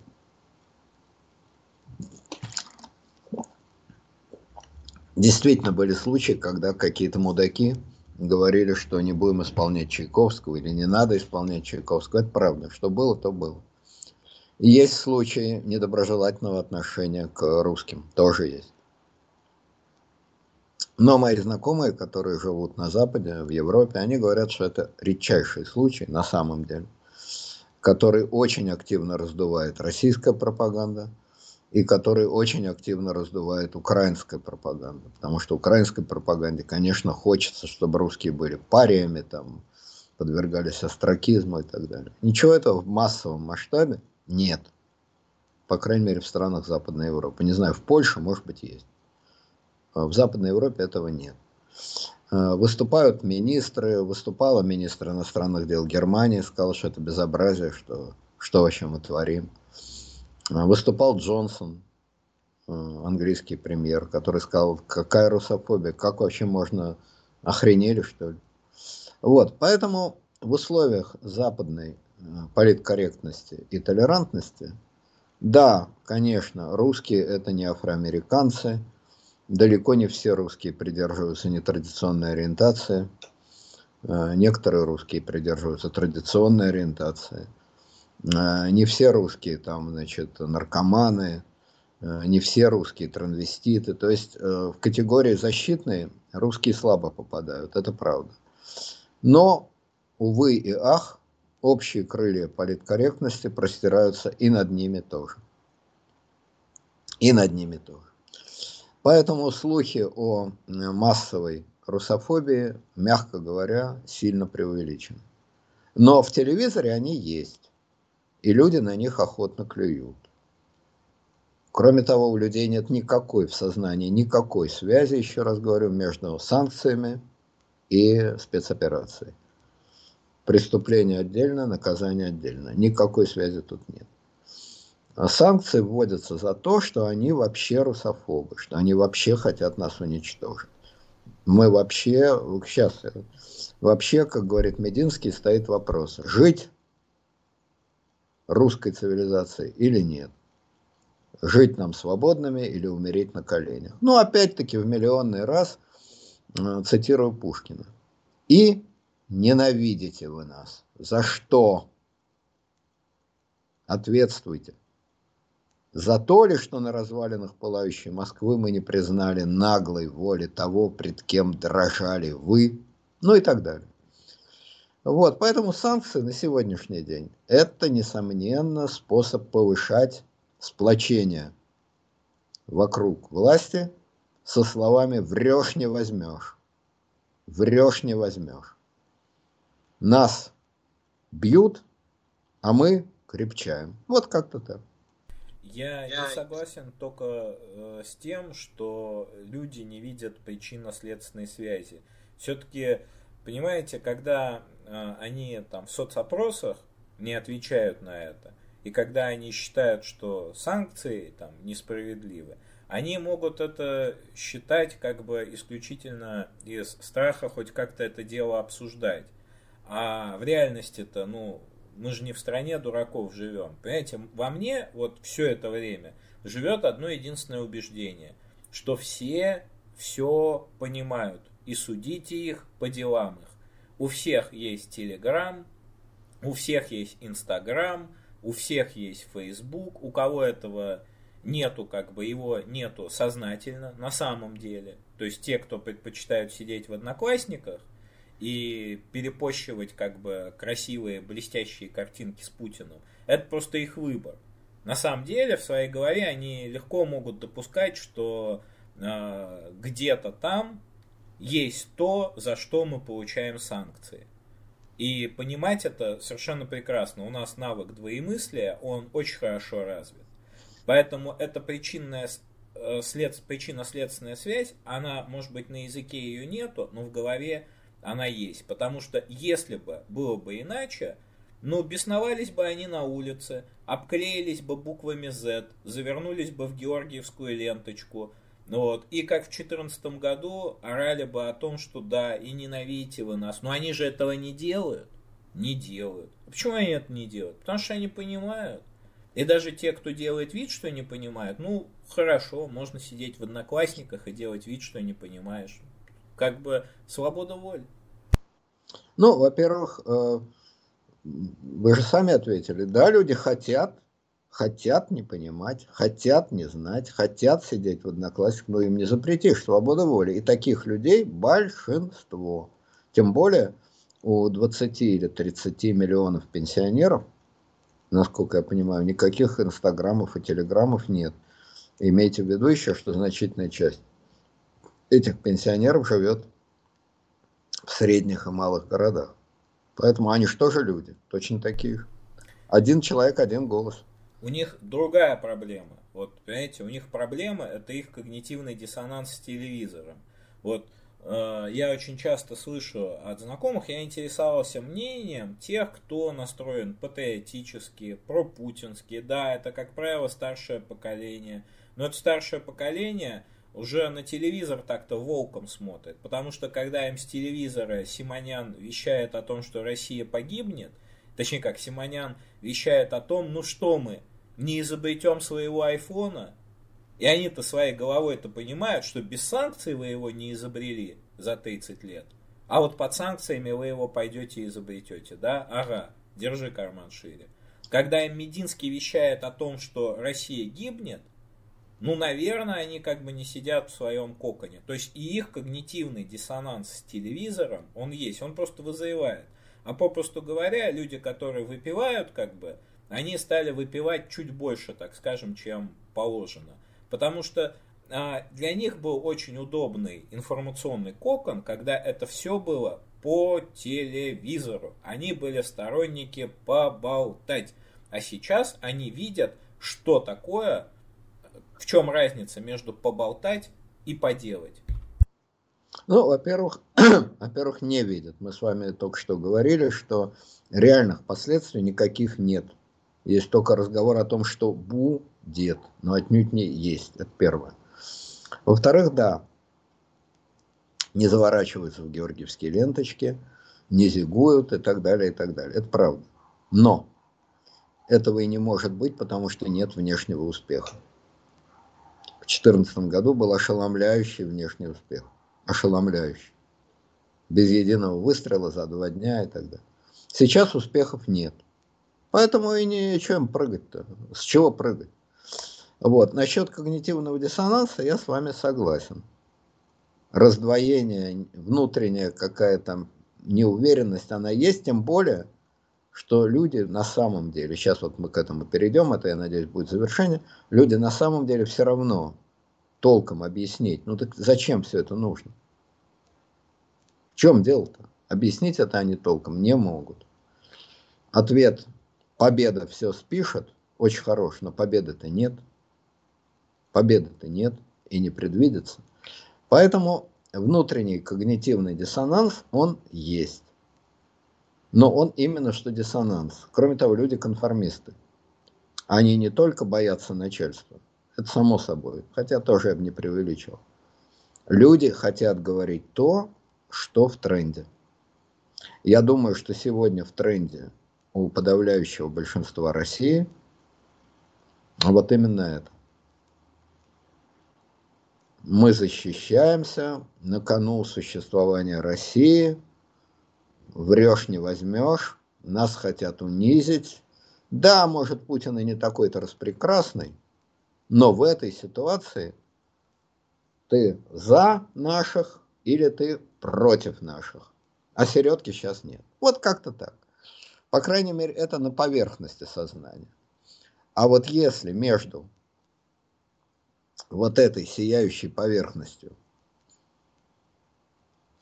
и внутренней неуверенностью и сомнением вставят лом реальных жизненных трудностей и на него навалятся, то здесь может произойти крэк, и эти две половинки сознания разойдутся. Это возможно. Не факт, что это будет, но это возможно. Это возможно. По-видимому, на это э, ставка западников. Они напринимали настолько крутых санкций, э, что я думаю, что от многих они бы с наслаждением отказались. Да, может быть, через какое-то время, когда они сумеют перестроить свою экономику, им уже будет не надо отказываться от санкций. Более того, им будет уже и невыгодно отказываться от санкций. Они приспособятся к этим санкциям, они найдут замену и тому, и сему, не только отнюдь нефти, но и металлом, и, значит, удобрением, и многим другим вещам. Они найдут другие рынки капитала и переступят. Переступят через 3% мировой экономики. Немного но в некоторых областях очень важно. И тогда им будет просто невыгодно раскручиваться назад. Но сейчас, я думаю, они бы с удовольствием от этого дела отказались. Они надеются, по-видимому, на скорый эффект этих самых санкций, на скорый морально-политический эффект. Правильно они надеются или неправильно, это покажет обозримое будущее. Теперь, главное – Значит, э, давайте подведем итог коротенький, значит, э, этого дела. Или нет, давайте сначала поговорим про перспективы. Да, у меня будет один маленький вопрос, связанный с российскими элитами. Ну, тогда как? Сейчас про элиты, а потом про перспективы мирного договора? Ну, давайте я сейчас задам этот вопрос. Смотрите, вот, э, как известно, у нас э, роль того, что называется в России олигархом, на эту роль претендует Роман Аркадьевич Абрамович. Очень слабо, но претендует. То есть с него сня, сняли санкции, сам Зеленский просил снять санкции с Абрамовича. Э, вроде как официальная российская власть не, так скажем, препятствует деятельности Романа Аркадьевича. То есть э, человек обладает каким-то, по всей видимости, какой-то переговорной силой. Не знаю, насколько это власть, но это сила. А, кто-то даже писал о том, что он аж приехал а, в Польшу чуть ли не с самим Байденом встречаться. Это я тоже не знаю, но если это так, то это действительно человек-олигарх. Как бы. Кто, какой еще бизнесмен способен президентом США встречаться? Вот а, поведение элит, которые гораздо лучше себе представляют реальную картину. А, Романа Аркадьевича я в Одноклассниках не видел. Вот сколько листал, не нашел.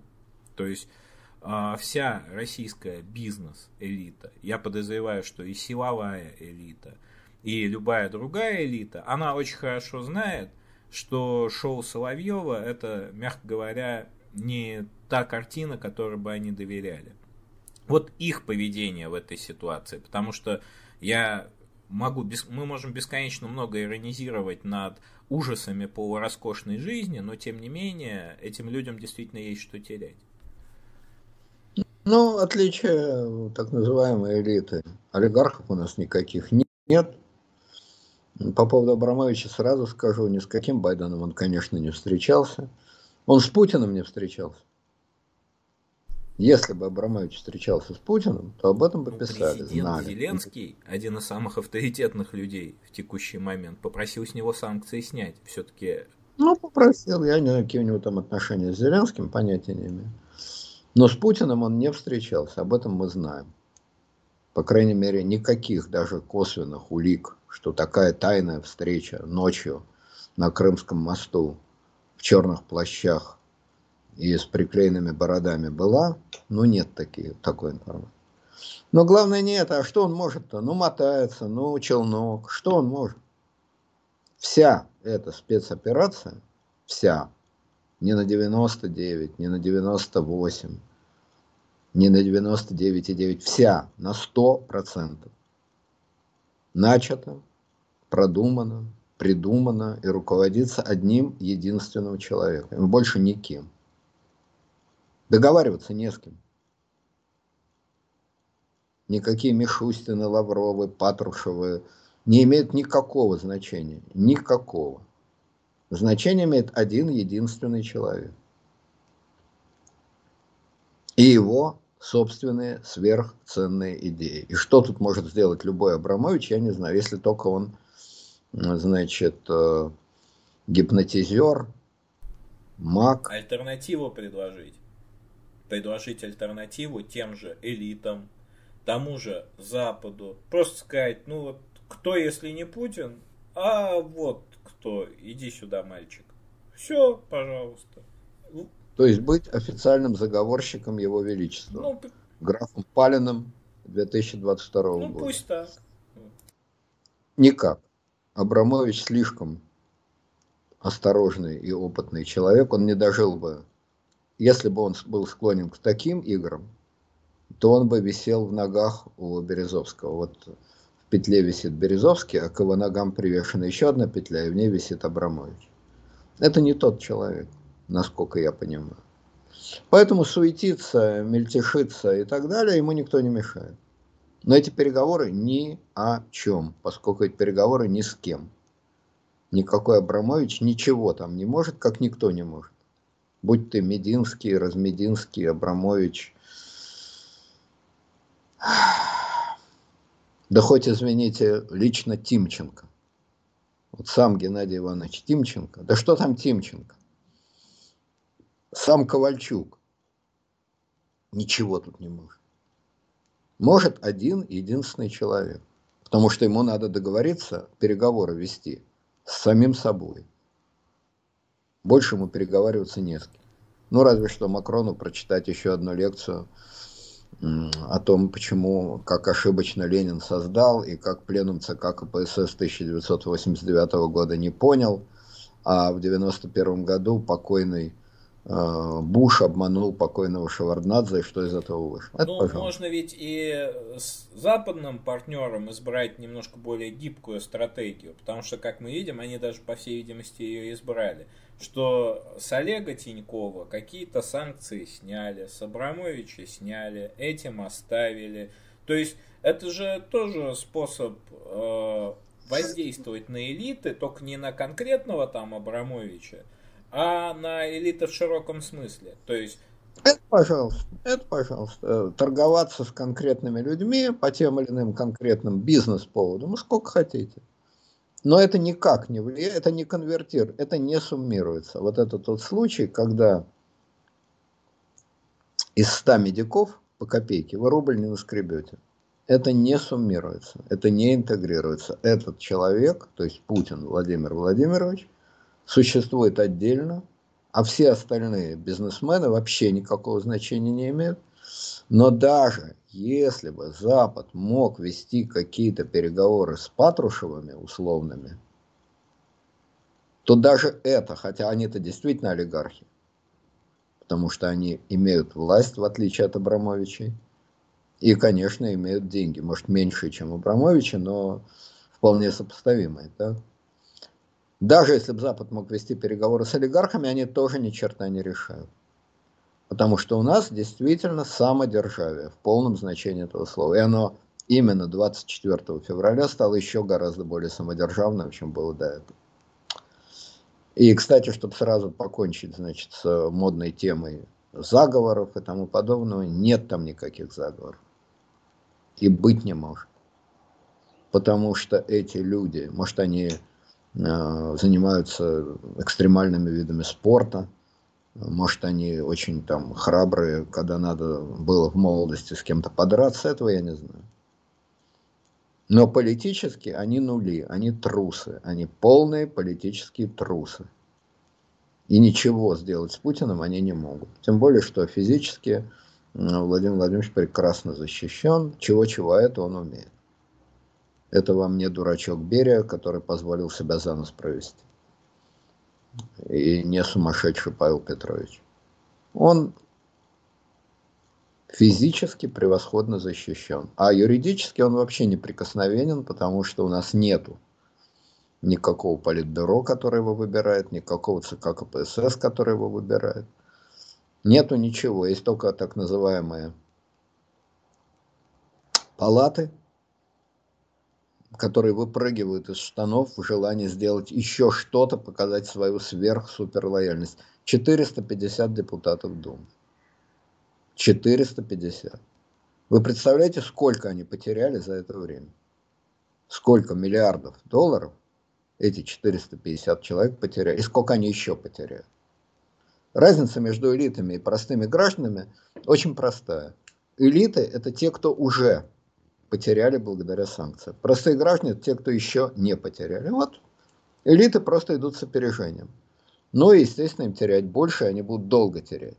И не только деньгами, отнюдь престижем, положением, привычками. Ведь эти люди, ну многие из них, ну не все, но многие, они реально считали себя международной элитой. Международной. В Давосы ездим, особняки в Лондоне имеем, кое-кто из наших, даже он ну, лордами стал, вот этот э, придурок, сын Лебедева, так? ну и так далее. Ну, ну, лордами, не лордами, но во всяком случае, уж мы-то точно – входим в круг международной элиты. Вот им показали, куда они входят. За ухо, носом об стол, мордой об дверь, коленом под зад. Это ж хуже денег. Деньги-то есть, куда не пропадут. Но самоощущение, самооценка, самопонимание, мы никто. И звать нас никак, там, на Западе. Тут-то мы известное дело халуи. Иначе и не было никогда. Но чем мы туда оторвались? Потому что там вроде не такое грубое халуйство. Там вроде независимые, вроде члены там 25 каких-то значит, э, организаций, тудыть, сюдыть. Но не мы, так дети наши. Уж дети-то точно будут в той самой знаменитой международной всемирной элите. Во! Как показать? Не могу найти ракурс. Ну, в общем, я кукиш показываю. Вот вам. А не международная элита. Вот их ощущение. И почему? По кочану. По кочану. У них-то двоемыслия нет. Ну, у половины, по крайней мере. Они это понимают, что не почему. Просто так. Просто так. Потому что одному единственному человеку этого захотелось. Все. Приятно им это? Нет, неприятно. Что они делают? Аплодируют вдвое дольше. 450 депутатов. Хоть один ротик приоткрыл, пискнул что-нибудь. Нет. Вы от них хотите? Если оттуда выгнали, то нам остается здесь по полу и лозить. Работа наша такая. Языками уже не ботинки лакировать, а пол по которому эти ботинки ходят лакировать. Вот все, что они могут. Поэтому роль Абрамовича э, равна роли Абрамова, любого, значит, э, плотника Абрамова. Нулю она равна. А суетиться он может, и конкретные санкции от кого-то, что-то, кому-то, куда-то, это пожалуйста. Ну, у меня, я понимаю, что мы долго достаточно с этим затянули, но тут когнитивный диссонанс возникает у меня. А, понимаете, вот э, ну хорошо, ну люди-то 30 лет работали, понимаете, 30 лет работали, 30 лет работали над своими капиталами. А, им предлагают по существу очень простой выбор. Или вы смиряетесь, вот смирение им предлагают, с тем, что вы потеряли все. Я очень сомневаюсь, что в действительности там э, Фридман не наскребет на уборщицу. Наскребет. Если что, мы поможем. Как бы. Российский народ, он всегда Фридману помогает. А, но дело же не в этом. На уборщицу он наскребет. Дело. Понимаете, эти люди самым вот, простым утилитарным способом бизнесмены. Да, многие из них бандиты были. Но они как-то перешли вот в эту степень самосознания бизнесмена. Мое дело, мои работники, моя конкуренция и так далее. От этого-то сложно отказаться. А кто обещал, что будет легко? Сложно. Сложно. А когда э, в 30-е годы они дружно э, значит, друг друга топили и не знали вообще, как еще вывернуться, чтобы утопить такого. Джулия, Джулия, возьмите Джулию. Когда пленум ЦК КП, ВКПБ значит, требовал немедленного расстрела Бухарчика. И только один человек, Сталин, сказал, ну как же так, ну как же можно так расстреливать? Ну давайте все-таки расследуем это дело, ну давайте его в НКВД передадим. Другие предложения есть, другие предложения тут же исчезли. Ну ладно, 37 год, экстремальная ситуация, под таким прессингом люди голову теряют. Хорошо, согласились. Ну а э, за последовавший после 37 и до 88 года, за 51 год, хоть один человек, хоть один раз, хоть по одному поводу Хайло открыл, по любому поводу. А ведь люди-то были не пальцем деланы. Хрущева они сняли. Хрущева они сняли, потому что у них была такая легитимная возможность. Собрался пленом, долго договаривались, сняли. Было дело. Но чтобы кто-то в одиночку против генсека попер, ну не было такого. Хотя люди были, говорю, непростые. Директора огромных заводов, генералы, ну и так далее, и так далее. Секретари обкомов властные, хамские, значит. Но это же известное дело. Ты начальник, я дурак. Я начальник, ты дурак. Ну, вы же сами не сторонник аналогии с 37 годом, понимаете? Я и говорю, это случай, ситуация экстремальная. Выкинули, отказались. Но я говорю, что было с 30, после 37 и до 87 50 лет. После 37 года широкомасштабной военной операции-то не было, понимаете, в этом-то дело. И люди теряли, ну, те, кто теряли, они теряли-то не очень много, понимаете? Они, им, перед ними не стоял выбор. Если, допустим, какой-нибудь Брежнев сказал бы, миллион человек сдает партбилеты и катится куда подальше, вот это было бы, может быть, аналогично. Понимаете, тут диссонанс. Вот их никто не лишал их дела. И я очень не уверен, я не знаю, как вы, что человек, он, вообще-то говоря, способен с таким жизненным диссонансом э, смириться. Потому что как себя может Фридман отделить там от альфа-групп, ну, это большой вопрос. Понимаете, никто не лишал людей, дело не в собственности, а дело в деле. Да, тяжело, тяжело, конечно, тяжело. Слушайте, а что там Фридманы? Что там э, собственность? Вот вам ученые ученые, которые в очень тяжелом положении, потому что сворачивание контактов с Западом смерти подобно. Мало того, что сворачивание контактов, резкое сокращение финансирования научных исследований. Это же катастрофа. Для твоего дела, именно для дела, это очень тяжело. Твои наиболее толковые аспиранты массово сбегут там и так далее, и так далее. И что? Сейчас не 37-й год. Если вы выступите против, вам ничего не сделают. Значит, когда началась вся эта история, группа членов Академии наук написали письмо, довольно энергичное, кстати, без соплей, без общего ля-ля-ля, за все хорошее против всего плохого, мир лучше войны. Нет, нет. Они написали гораздо более жестко, что это ничем не спровоцированная история, что это делается в угоду сомнительным, я запомнил эту фразу, сомнительным историосовским теориям президента. То есть вполне такое жесткое письмо. Никого из них, естественно, пальцем не тронули. Но Прошел месяц, и нет Пронину, и никто из них по второму кругу не полез, не пошел. Хотя уж они-то, ну, им-то бояться нечего. Многие из них раз прекрасно бы устроились на Западе. Многие, кстати, живут на два дома. Вот есть такой академический клуб в Академии наук, называется клуб 1 июля. Ну, такой полудиссидентский клуб. Он был создан в знак протеста против реформы Академии наук. Там, ну, целая история, неважно. Важно то, что клуб такой существует. И он ничего не родил за этот месяц. Вообще ничего. Почему, я не знаю. Они, в отличие от э, бизнесменов, люди гораздо менее, ну, тоже зависимые, конечно.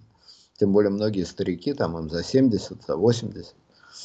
Но одновременно они гораздо менее зависимы, потому что у них нет заводов, дворцов, пароходов. Да? А теряют много. Те, кто реально недовольны, те валят. Вот вчера из России удрало все руководство Тинькофф Групп. Сели, улетели в Дубай. Ну уж я не знаю, как они там из Дубая будут руководить. Может будут, может не будут, не знаю. Но вот все руководство Тинькофф Групп свалило. Да? Ну, вот. ну и так далее. То есть э, они растеряны, они запуганы, они не могут объединиться. Они могут максимум, что они могут и чем они займутся. Это выклянчиванием для себя, лично для себя, для своей компании, для, своей, для своего сектора – какой-то помощи от того самого государства, из-за которого они попали в эту историю. Уменьшение налогов, там какие-то кредиты, то, все там и так далее, и так далее. Этим они будут заниматься. И они этим не будут, они этим активнейшим образом занимаются. А больше они... Кроме того, если взять исторические прецеденты, то вы знаете, что русская буржуазия вообще совершенно политически беспомощна. Абсолютно ни на что не способны. Ни на что. Они даже толком белым армиям не помогали во время гражданской войны. Ну, то есть помогали по копейке, но, в общем, больше они думали, как бы удрать и побольше барахла с собой увезти.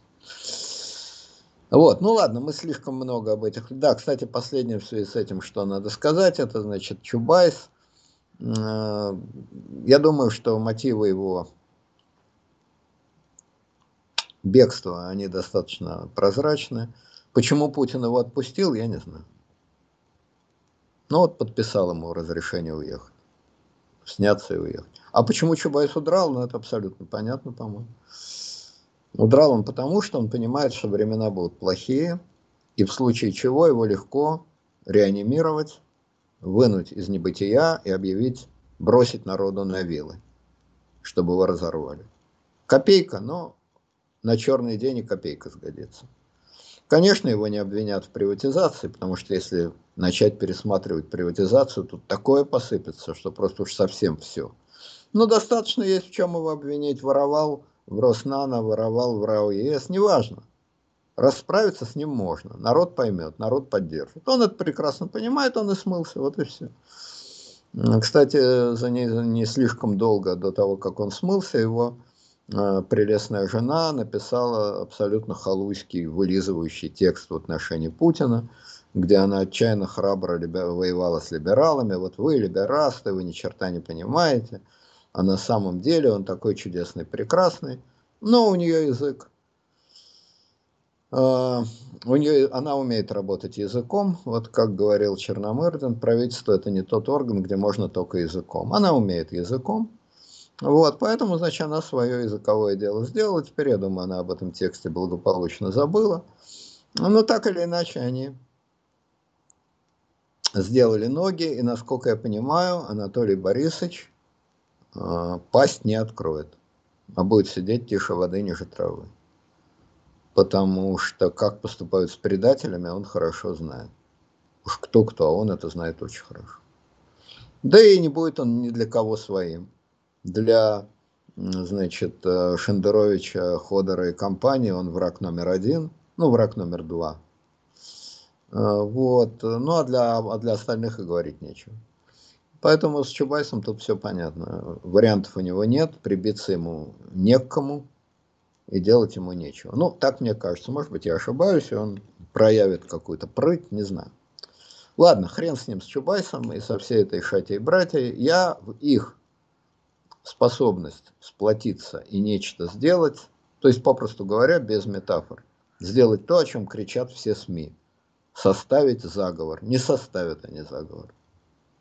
Не могут, не будут. Это все пустое.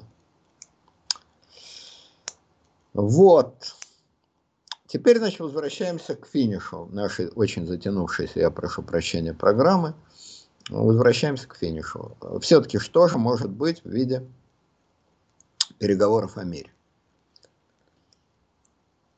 Значит, э, то, с чем стороны согласны, известно. Отказ от НАТО, Украина отказывается от того, чего у нее нет, не было и не будет, то есть от вступления в НАТО.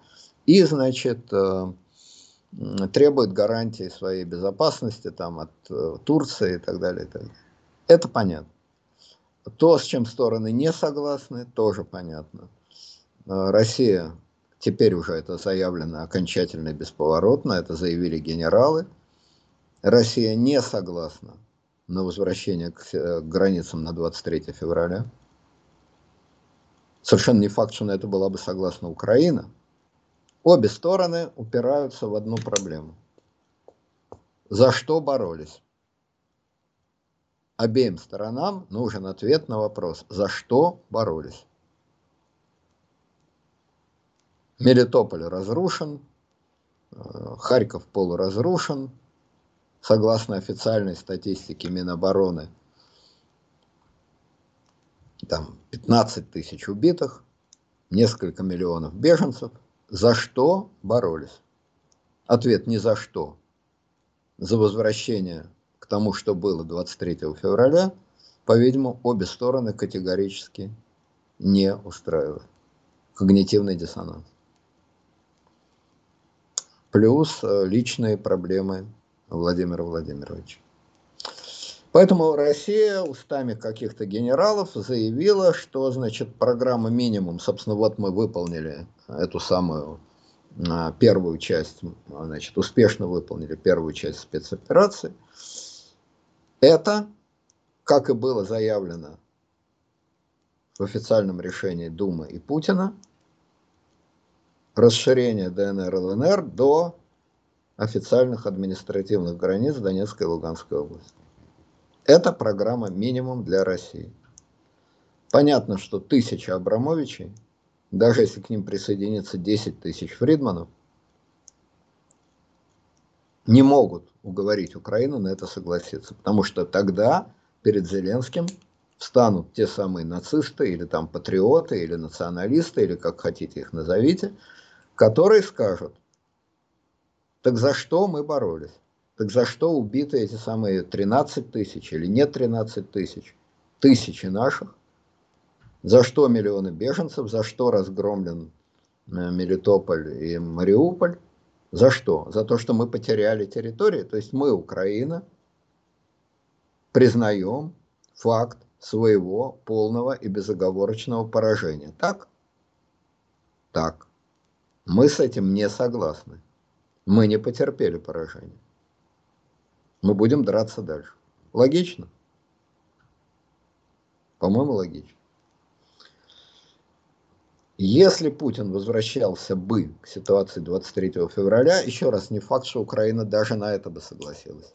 Очень может быть, что она бы потребовала очистить ДНР и ЛНР, что уже в принципе невозможно. Но даже если бы Украина теоретически могла согласиться на нейтральный вариант – и продать этот нейтральный вариант как свою победу. Мы боролись за то, что на нас напали, мы не потеряли ни одного сантиметра своей земли сверх того, что мы уже потеряли. Мы отбили и так далее. А дальше мы истекать кровью не можем. Давайте заключим. Это хотя бы теоретически могло бы прокатить. Но на это категорически не согласен а, Путин, ДНР, ЛНР. Вот Россия, если бы Россия вернулась к состоянию на 23 февраля, да, это было бы поражение Путина, безусловно. Поражение Путина. Но это поражение в обмен на отмену санкций, ну и всякие побрякушки типа там Украина не будет членом НАТО, в Украине разрешат русский язык, туда сюда. Я думаю, что российское общество это бы кое-как проглотило. Безусловно, рейтинг 80% бы рухнул. Ну, рухнул и черт с ним. Рухнул и рухнул. С рейтинга не воду пить. Но если генералы так заявили, что наша программа минимум, это, э, значит, ДНР, ЛНР, э, это расширение ДНР, ЛНР до границ областей, то значит они же не от себя там это двоя, Там, там двоя. Совсем, совсем, совсем неоднозначно. Смотрите. И, изначально речь шла о том, что э, мы денацифицируем, демилитаризируем всю Украину. И всю, это всю, это Азовское море, это вот страна Республики Беларусь, это десант вот в этом самом аэродроме Антонов и так далее. То есть это наступление там по шести, что ли, направлениям. Вот. А сейчас Министерство обороны говорит, что ну, у нас есть одно основное направление, оно как бы игнорирует, что есть еще пять других. Вот со стороны как бы э, ДНР и ЛНР, вот это, вот это самое главное. Вот все остальное не важно. То есть это очень двояко ведь можно интерпретировать. Это несомненное отступление, несомненное, очевидное отступление России, точнее российского руководства, от изначально торжественно заявленных целей. Это бесспорно. Но спецоперация против материальной реальности кулак судьбы открыл ему глаза. Денационализировать дематериализировать всю Украину невозможно. Теперь это очевидно всем. Поэтому отступили на заранее подготовленные рубежи. Наш минимум, он же, по-видимому, наш максимум, это вот то, что было объявлено 23 февраля. Признаем независимость ДНР ЛНР. Таким образом, это две непримиримые позиции.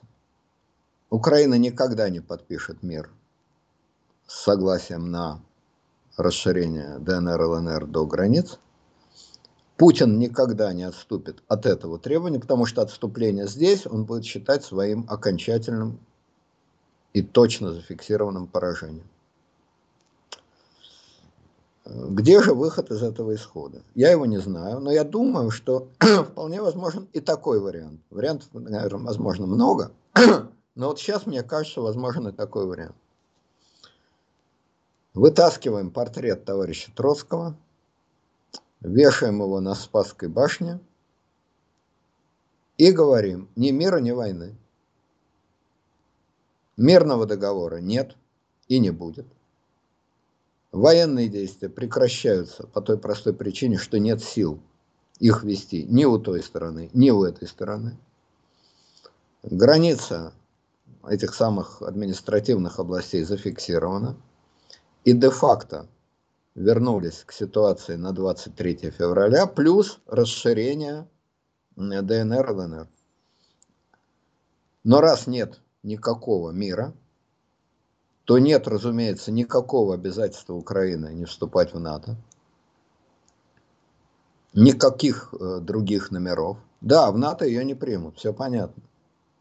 А кто ей мешает заключить военный союз, военный, с Польшей, с Англией, с Соединенными Штатами. Кто ей мешает, не вступая в НАТО, не вступая в НАТО, разместить на своей территории те же самые натовские базы? Кто ей может в этом помешать? Российская армия?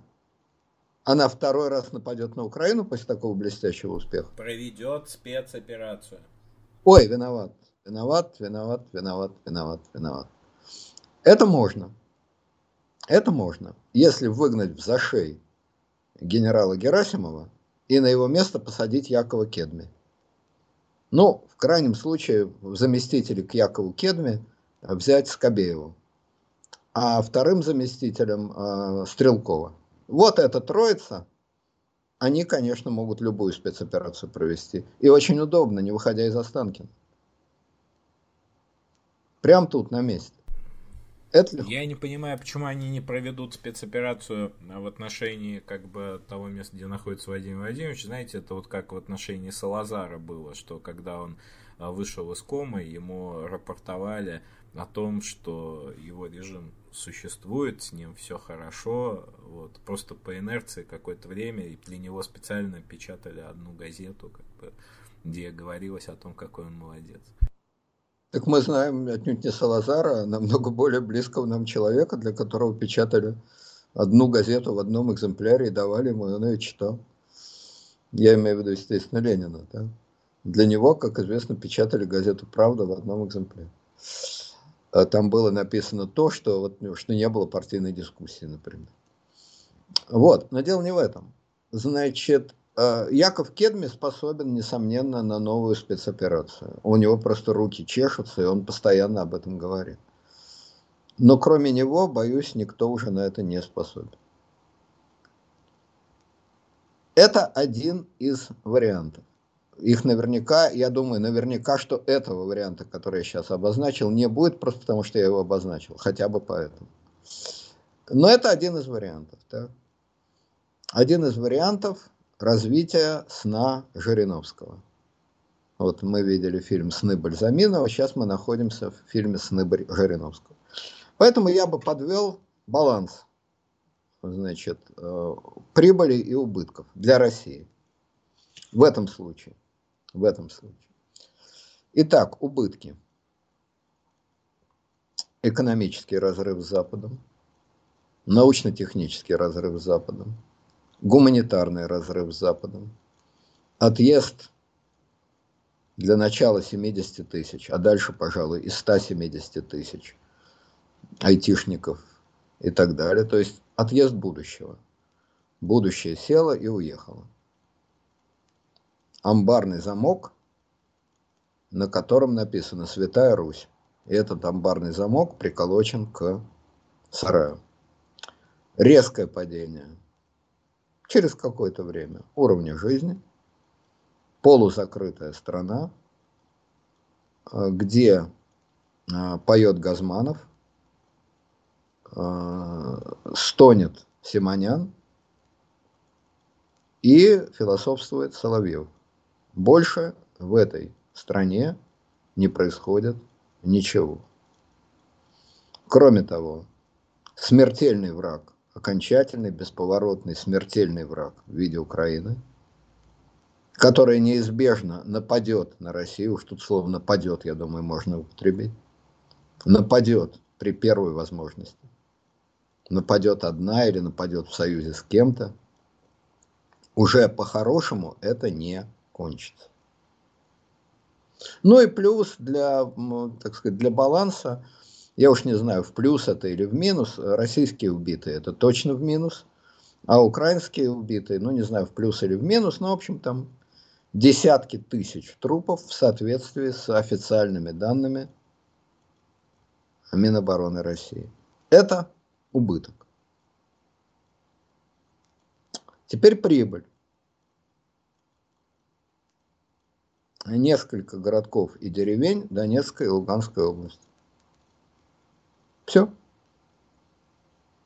Никакой другой прибыли нет. Впрочем, на колени мы не встали, не прогнулись и добились, что нас во всем мире, ну, что там, не знаю, уважают, все-таки вряд ли, наверное, боятся, тоже вряд ли.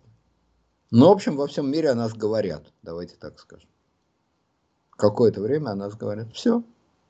Вот это называется бизнес по-русски.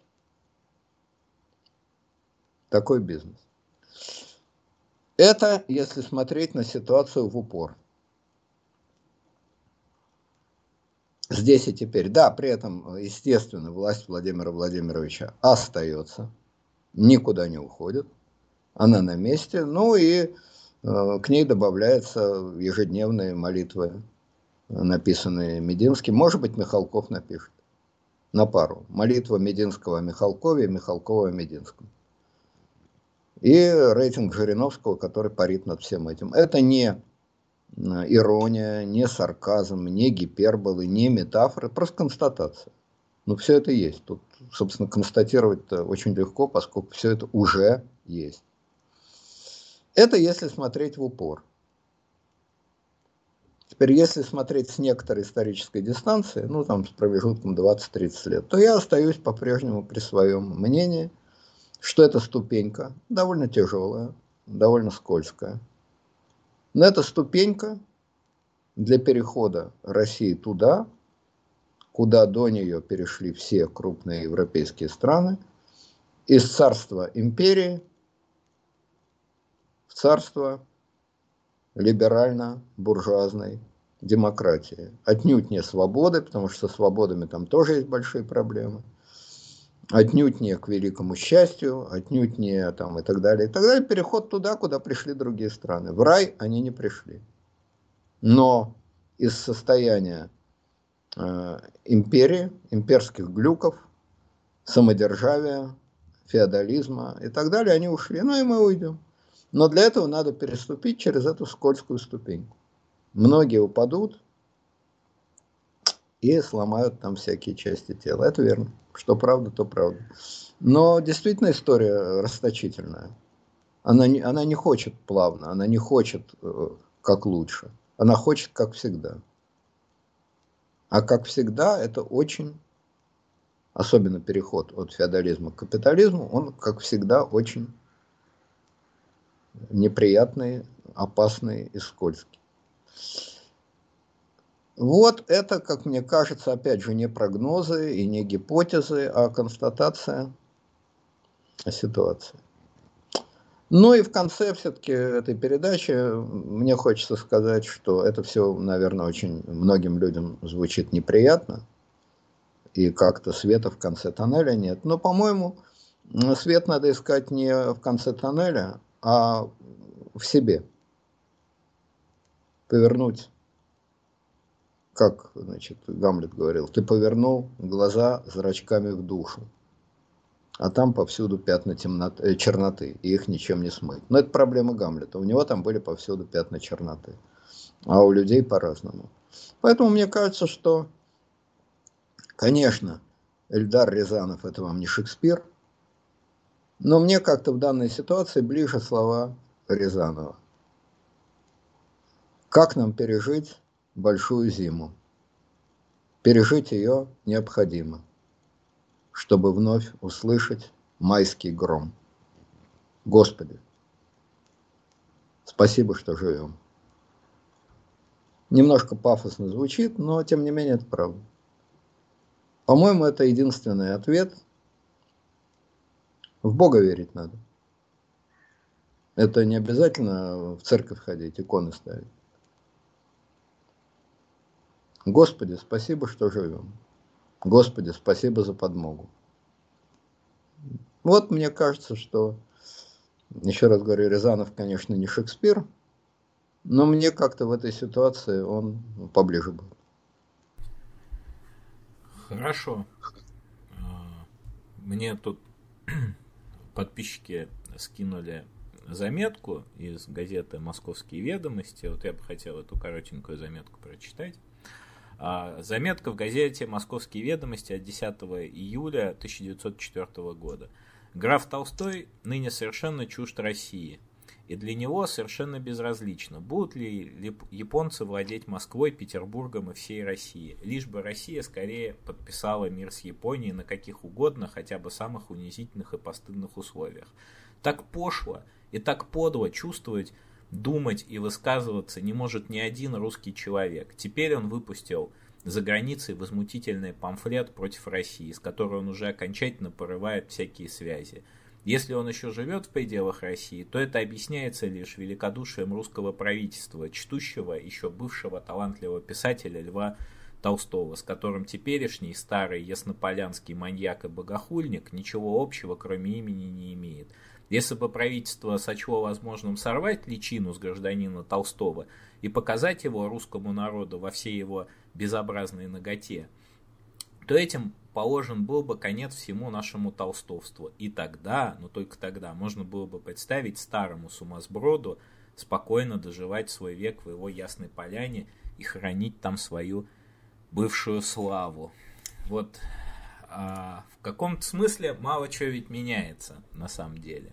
И а, Лев Толстой, он никуда не делся, и его подлую личину не вывернули наружу, как бы не старались там Симоняны и Скобеевы того времени. Вот. И предателем его вроде как никто не считал и не считает. Ну вот как-то так. Вопрос в том, как много у нас Львов Толстых, этих предателей. О, о. вот я как раз хотел сказать, что ничего не меняется. Ну как не меняется? Что-то я нынче не только что Львов Толстых, а, пожалуй, что и Алексеев Толстых не знаю. А, ну ладно, Алексей Николаевич был тот еще хмырь, но хотя бы Алексей Константинович. Но вот как-то с Толстыми у нас, оно, конечно, есть Петр Толстой, никто, так сказать, не отрицает, но вот это, пожалуй, перемена существенная. Но опять-таки, ну что делать? Ну вот, да, вот был Лев, стал Петр, но, но хоть мы и не толстые, мягко говоря, вот. Но совет все равно не, не прошенный и не нужный никому совет все равно не могу не дать. Опора внутри. Никакой опоры вне не бывает. Опора бывает только внутри. Ну, конечно, внутрь это я понимаю не только себя, это и близкие люди, естественно, но опора внутри себя, внутри них, вот, вот там опора. А все остальное это суета, сует, и всяческая молитва Медынского. Вот так, по-моему. Хорошо. У нас на сегодня все. Завтра ответы на вопросы. Спасибо большое, Леонид Александрович. До завтра.